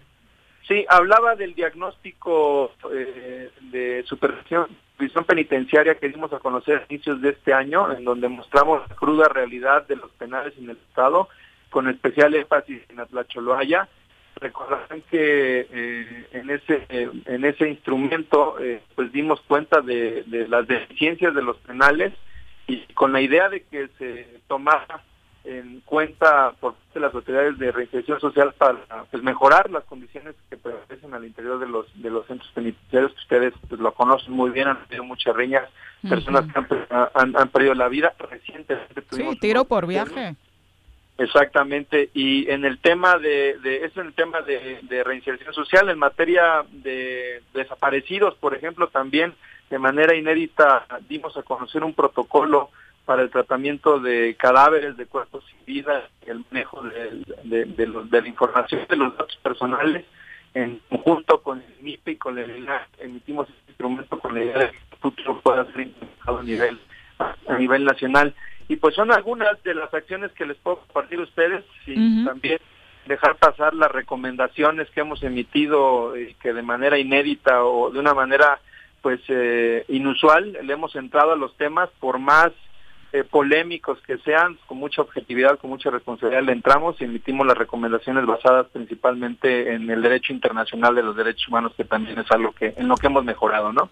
Pues muchas felicidades y ojalá el trabajo siga siendo eh, tan puntual y por supuesto velando los derechos humanos en épocas en las que su cumplimiento pues obviamente no es al 100%. Y finalmente, Israel, cuéntanos cómo tomaste este respaldo que varias eh, comisiones de derechos humanos en el país hicieron a la recomendación por el caso del obispo de Cuernavaca.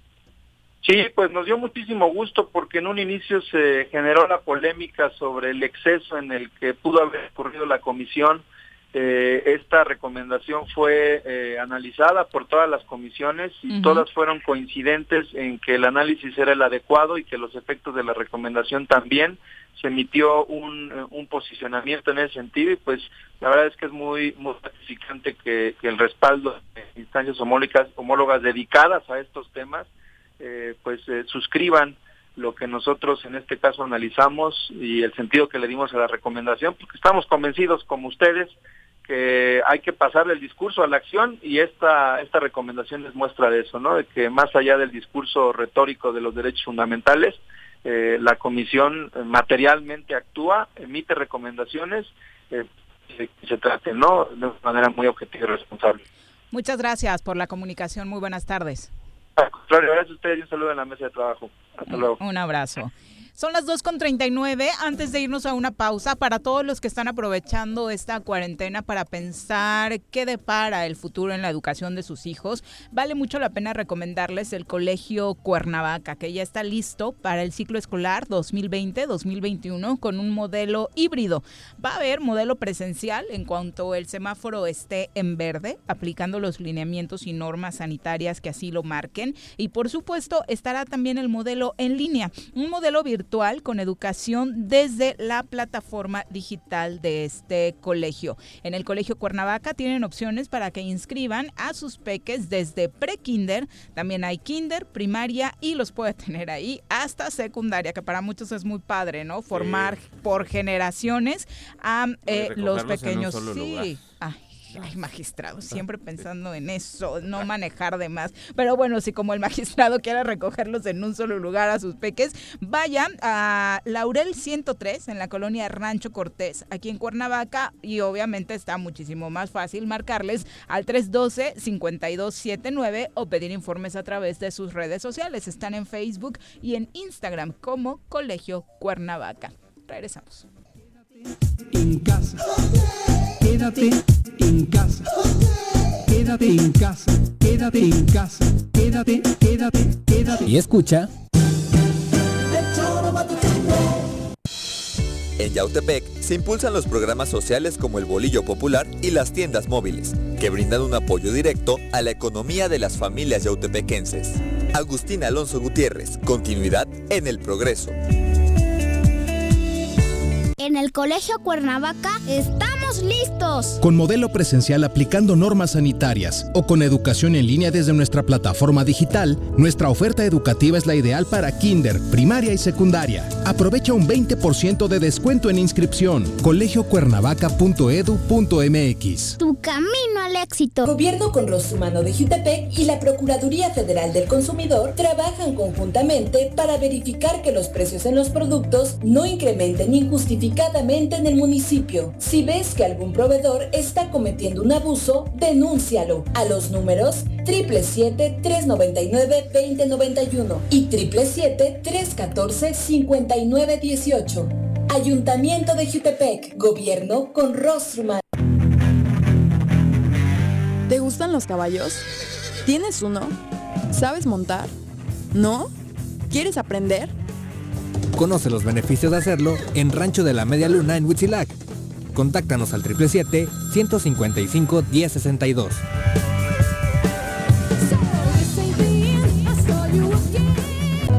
Todos debemos ayudar a disminuir el riesgo de contagio de coronavirus. Recuerda que el COVID-19 se contagia de persona a persona al toser y estornudar, estrechar la mano de una persona enferma o tocar algún objeto con el virus y luego tocarse sin lavarse las manos. Por eso es muy importante. Lávate frecuentemente las manos, cúbrete con un pañuelo o con el ángulo del codo al toser o estornudar. Evita contacto directo con personas que tengan síntomas de resfriado o gripe. No te automediques y en caso de presentar síntomas, acude al médico. 54 legislatura. Congreso del Estado de Morelos. Canina domicilio Suaves Lomitos. Ofrece los servicios de baño, estética, desparasitación, vacunas, corte de uñas, baños medicados y pensión.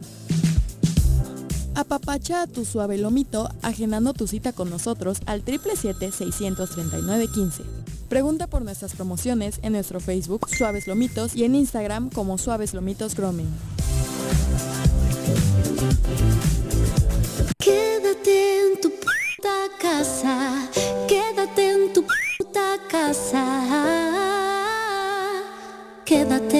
Escucha.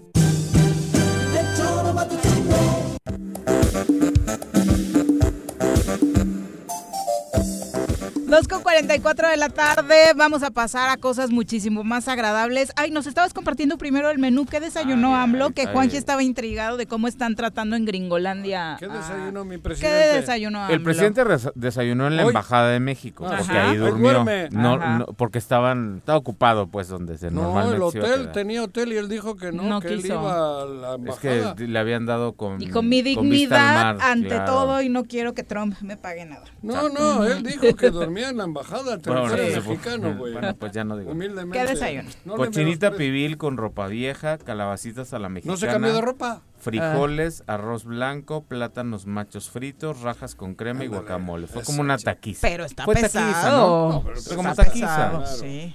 Y de postre le dieron flan y pay de limón, mientras para beber hubo agua de Jamaica.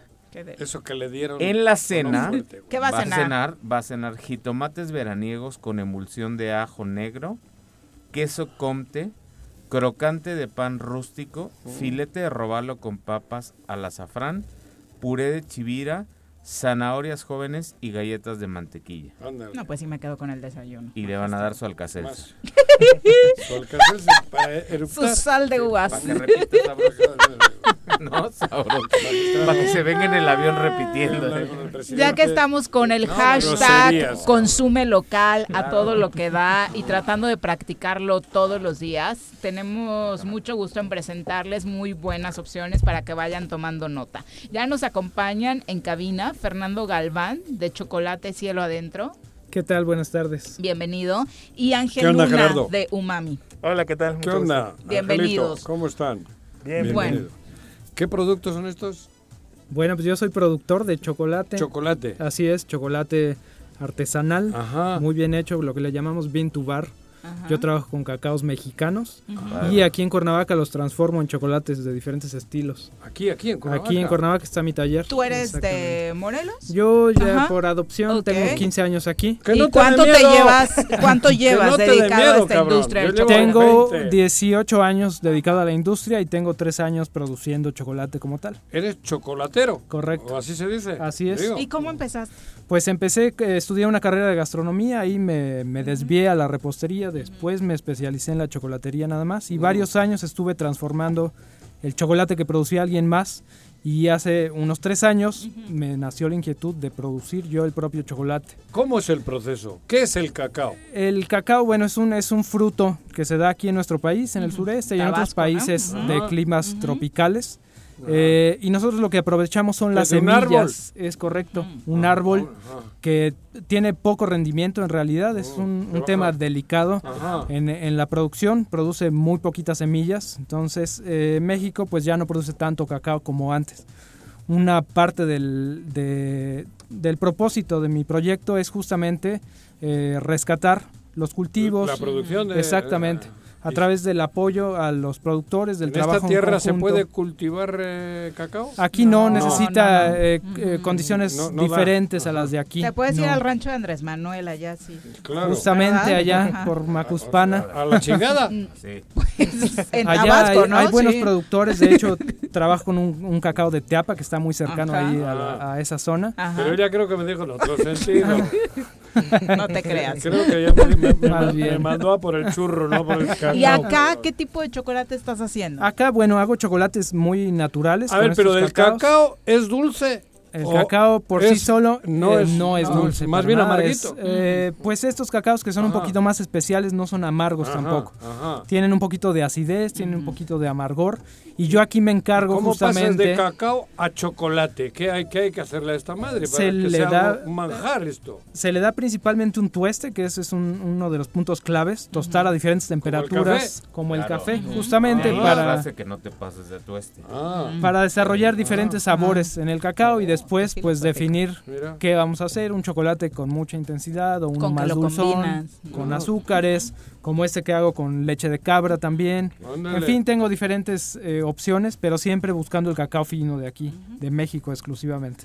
¿Y lo haces en tableta? ¿Cómo se, porque normalmente es líquido. Así es. sí, bueno. ¿Cómo lo haces así? Ya que, está listo después de varios días de proceso, que necesita por lo menos un día, a veces hasta tres días moliéndose constantemente. Ah, está en una máquina. Exactamente. Procesándose. Una máquina de, piedra, de granito, que lo va a procesar, a darle la textura que es. Una hélice o sea, va dando vueltas continuamente. Como sí, va, friccionando la piedra, va aplastando y va haciendo más fina la textura cada vez.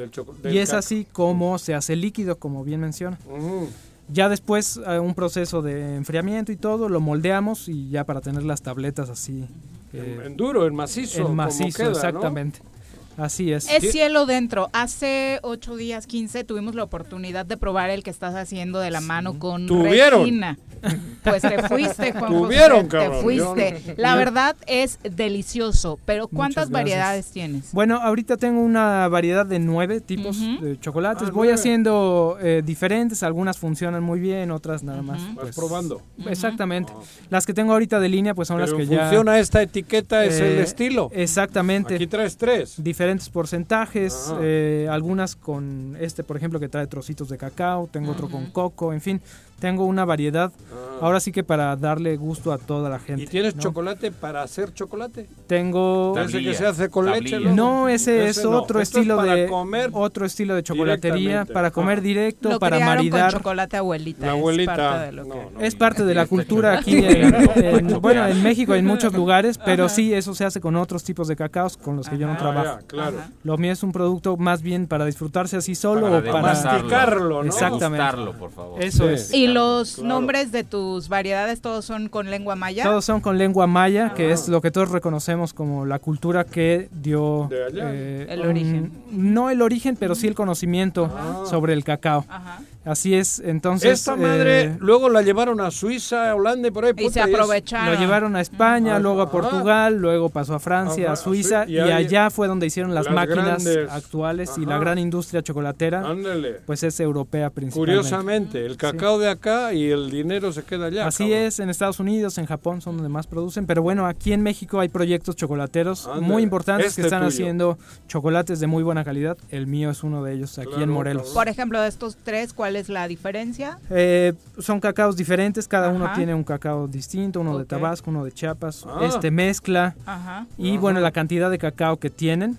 Y los estilos nada más. También, azúcar. Pues mira, yo probé el de el que haces con Regina y la verdad es que a mí el me de la leche tan, de cabra. tan dulce y me encantó Ah, porque pues no sí. es empalagoso. Es que a ¿no? diferencia, a diferencia de otros chocolates con leche, este tiene más cacao, tiene menos azúcar, entonces bueno, y también la leche de cabra le da un toque Ajá. más especial. Nos preguntan si haces eh, chocolate blanco. Chocolate blanco nada, porque mi interés principal es el sabor ¿Cómo que le hacen el- chocolate original. blanco si el, ca- el cacao no es blanco, no? La grasa de la manteca Ajá. eh, Le- le hace- del cacao es lo que le da ese color como, Ah, como blanco. amarillo. Sí Ajá. viene del cacao, pero yo busco otros sabores, Ajá. así que utilizo la semilla, que es la parte negra, y pues no hago nada de, de Fíjate, chocolate Cor- blanco. Cortés, cuando Hernán. en la conquista, Hernán Cortés decía, ¿no? Cuando probó por primera vez el chocolate y el cacao, decía que cuando uno lo sorbe puede viajar toda una jornada sin cansarse y sin tener necesidad Ah, de la alimentarse. energía, cabrón. Así es. ¿no? O sea, la sí, vitalidad sí. que da. Es un energético, interesante. cabrón, porque cuando vas al cerro, la Y ellos, y los ahí- españoles, son los que lo llevan a Europa. Ajá. Así es, Sí. que eran estilos pues diferentes en un inicio. Nos trajeron espejos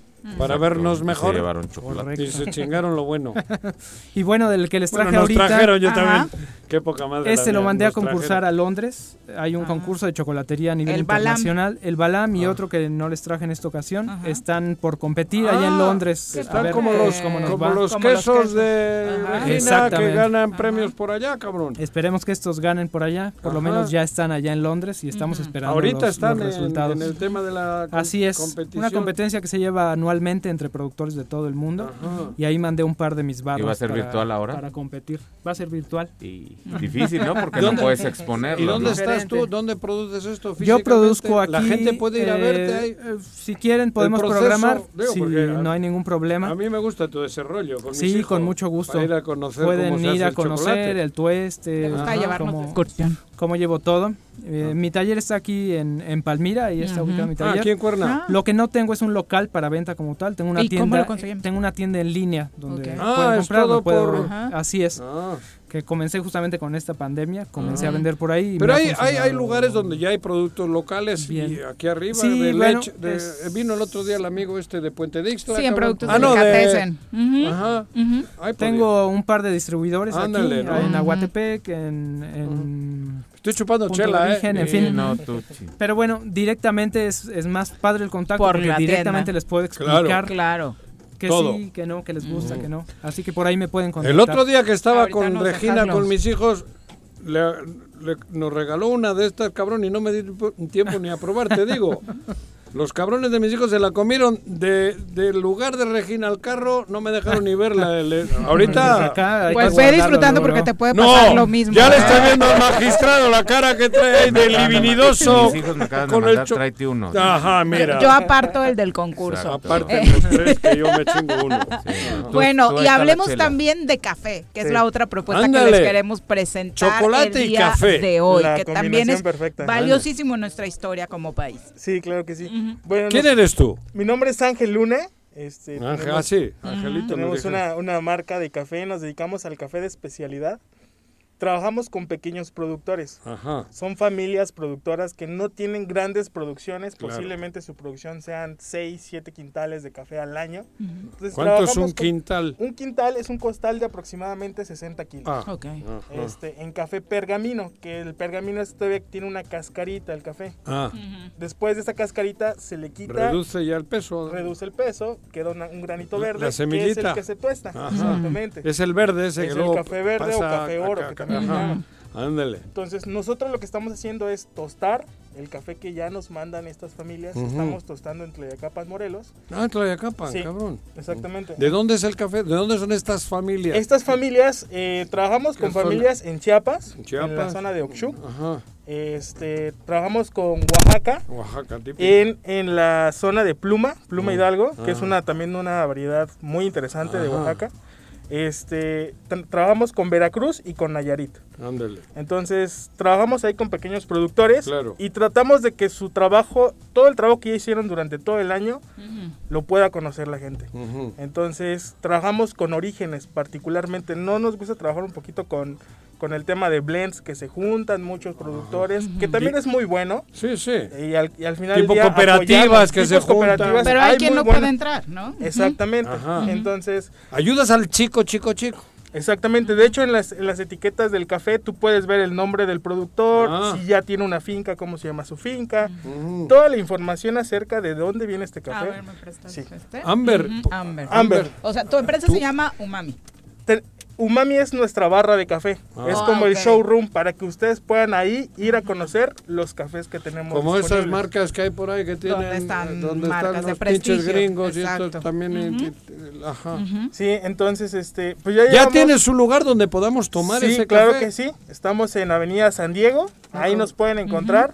Tenemos estos cafés, ahorita este de Oaxaca, este de Nayarit. Sí, este viene de Cumbres, de Huitzicila, Nayarit. El productor es Martín Torres. Se encuentra a una altura de 1200 metros sobre el nivel del mar. Y bueno, ya en el tema de, las varietales ya no entendemos mucho. Aquí dice típica y bourbon y un proceso natural.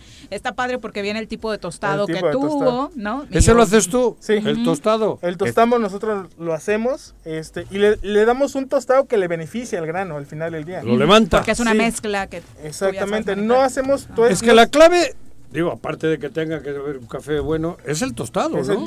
Yo recuerdo mucho. que allá en Europa, que es muy cafetero, y el País Vasco son amantes del café, puta, el tostado es la clave. Sí. Y si no sale buen café, te cierran el changarro, cabrón. Valiste madre. Mira, por ejemplo, este es de Oaxaca, de la región Pluma Hidalgo de Oaxaca, Finca Tapiche, Altura 1250 metros. También de altura.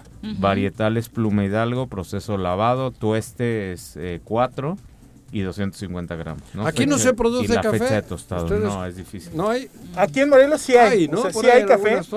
Eh, lo que nosotros no hemos conseguido ahorita es tener la calidad que nosotros ofrecemos. Claro. Entonces, de hecho, en Tlayacapan Estamos trabajando con... ¿Ya se está cosechando? Se está empezando a ah, sembrar, ya, ya es un es un plantío de 3.000 metros más o menos, no mm. es mucha extensión. Ah, pero ya. Pero ya empezamos con el primer corte, el año pasado tuvimos un primer corte de ensayo, salió muy poco café, pero la producción va a ir aumentando, o sea, va a ir aumentando y queremos que Clayacapan como tal también se posicione como un, buen productor. Un buen productor de café. Cafetalero. Exactamente. Entonces, Oye, pero en Morelos no somos tan buenos seleccionando café o crees que la cultura sobre este tema ha mejorado? No. Pues yo creo le que... Pregunté, le pregunté a Ángel. En el Sambor, que te, te, te, sales de...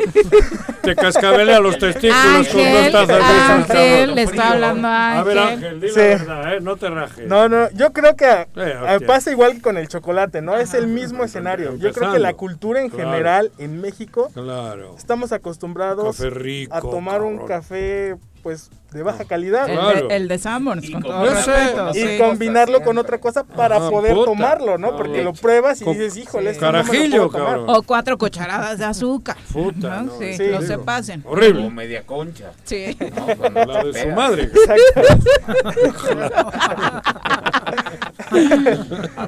Entonces, sí, le ponemos de todo. Esa es nuestra propuesta, o sea, acercar al consumidor un producto bueno y que en México tenemos cafés buenos, ¿no? Porque muchas veces no. Sí, pero no. Café de Colombia, café de Brasil, que son buenos.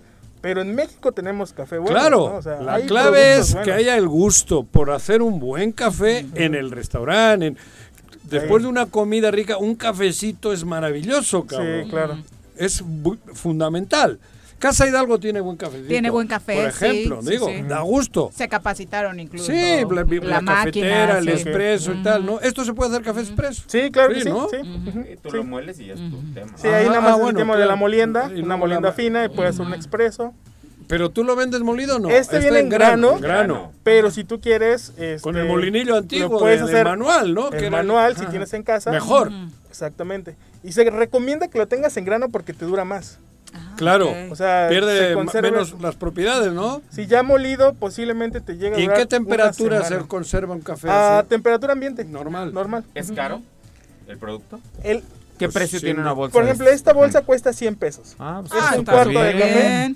Y por ejemplo, nuestros precios 100 están. pesos. Está súper bien. En promedio, por ejemplo, nosotros nos, tenemos algunos amigos en Ciudad de México que se dedican a lo mismo. Clarísimo. Y los son un poquito más elevados pero la verdad es que vale la pena probar claro. ese tipo de café. Juanjo va y paga su botecito en Starbucks de 100 pesos todas las mañanas. En el caso del chocolate, por ejemplo, una barra de esas de chocolate, ¿cuánto cuesta? Estas barras cuestan 110 pesos. Bueno, hay diferentes precios. Nos podría parecer alto, nada más aquí hay que tomar en cuenta que el cacao en México tiene un precio muy alto. Pero yo te voy a decir que no, es caro, porque si tú te vas y, compras una barra de Lincoln de esas, bueno. ¿Y esa otra marca, cabrón? Lincoln. ah, esa. Puta, eso es más caro. No, a mí me pareció extraordinario porque de verdad la calidad es fabulosa. 110 pesos. 110 ¿Al, ¿Al, público está? Así es. Dame 30, güey. Ah, no. está. Ahí Para todo el equipo. Ah, Exactamente. Y bueno, no ¿Y tiene, la cerveza no tiene punto de, cerveza comparación. ¿Esta quién la manda? Carlos Olivera. Saludos, Carlos. Ah, ok, Carlos, eh. A nosotros no nos mandaste, sale. Ya la Ya se está acabando. Está probando el producto y a ver si se muere se fue. Ya dicho, mándale a Juanjo, cabrón. Ya estás, Carlos. Carlitos, te la guardo, cabrón. Pero ya me la estoy chupando.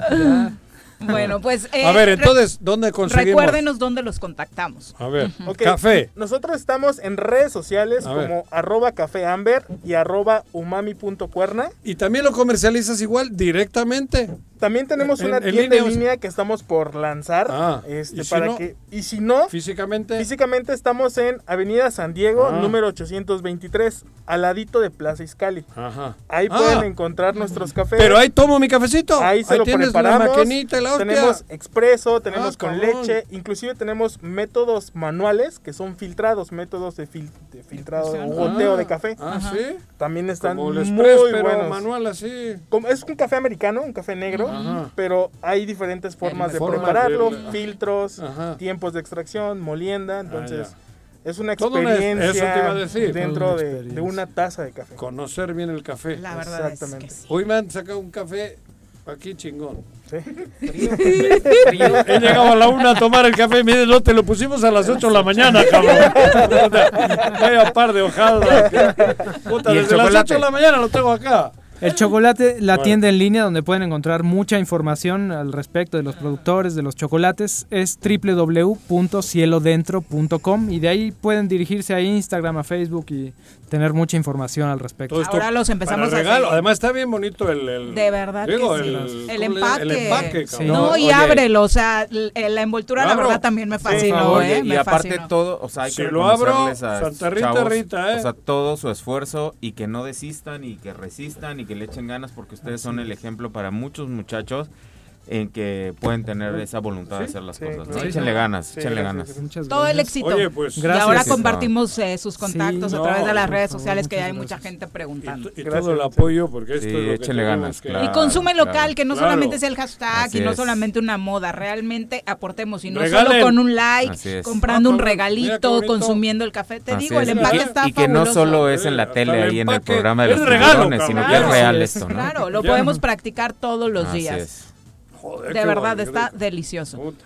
Ahorita. Bueno, bueno, bueno. Gracias por Ya acompañarnos. lo abrí. Este- Muchas gracias. Me lo tengo que quedar yo. Vamos a Lo del coronavirus ya lo toqué. Ah, ya nos vamos. ¿Cómo que ya nos vamos? No, ¿y deportes ¿Qué? qué? hago, eh? Acaba, a- anotó el Chucky Lozano el día de hoy, dos minutos en la cancha y mira Gatuso otra vez en tu Callándote, cara, exacto, tal y como se merece. 0-0 el América con el Pumas y bueno, un partido aburrido. Regálale un cubrebocas a tu técnico, mándaselo, Sí, sí. por Se favor. prende, se prende mucho. Mándale también al rancho de Andrés prende, se Manuel. Se Dice. Jorge Musot que ¿Mi abuelito? No, no, para nada. Mi abuelito no tenía espejos, cabrón. eran Bueno, de- eran Creo de- que trajo longaniza. eran de Bien interesante ayer. Creo que trajo longaniza, mi abuelo. Es que me voy y los dejo solos Para tantito y se olvidan de lo más importante. Sí. Ayer se firmó un contrato importantísimo Ay, ay, de Patrick Mahomes. Es el coreback de... Sí hablamos el de lunes los- de eso. Pero, ¿No? o sea, ve lo que representa. Firmó un contrato por 10 años por 503 millones de dólares, lo que representa al año ¿Cómo? 50 millones de dólares, al día 137 mil 808 dólares, a la hora 5 mil 742 pesos la hora, madre, el casi. minuto 96 dólares y el segundo 1.60 por los próximos 10 años. Mira, yo Para que luego terminen en el bote, ¿eh? Porque... Sí, pero- Gracias por acompañarnos, magistrado. Espero que ya no nos abandonen. No, Necesitamos gracias. tu asesoría jurídica y muy pendientes de lo que suceda Sí, mañana. y un ¿no? último aviso nada más. Yo quiero mandarle un fuerte abrazo a Juan Carlos Valencia porque el día viernes asume la presidencia del Club de Rotarios de Cuernavaca. Ah, un abrazo. Pues un abrazo a Carlos. Valencia. ¿Ah, sí? sí? un abrazo. Un abrazo para él. Ya nos vamos, que tengan extraordinario día.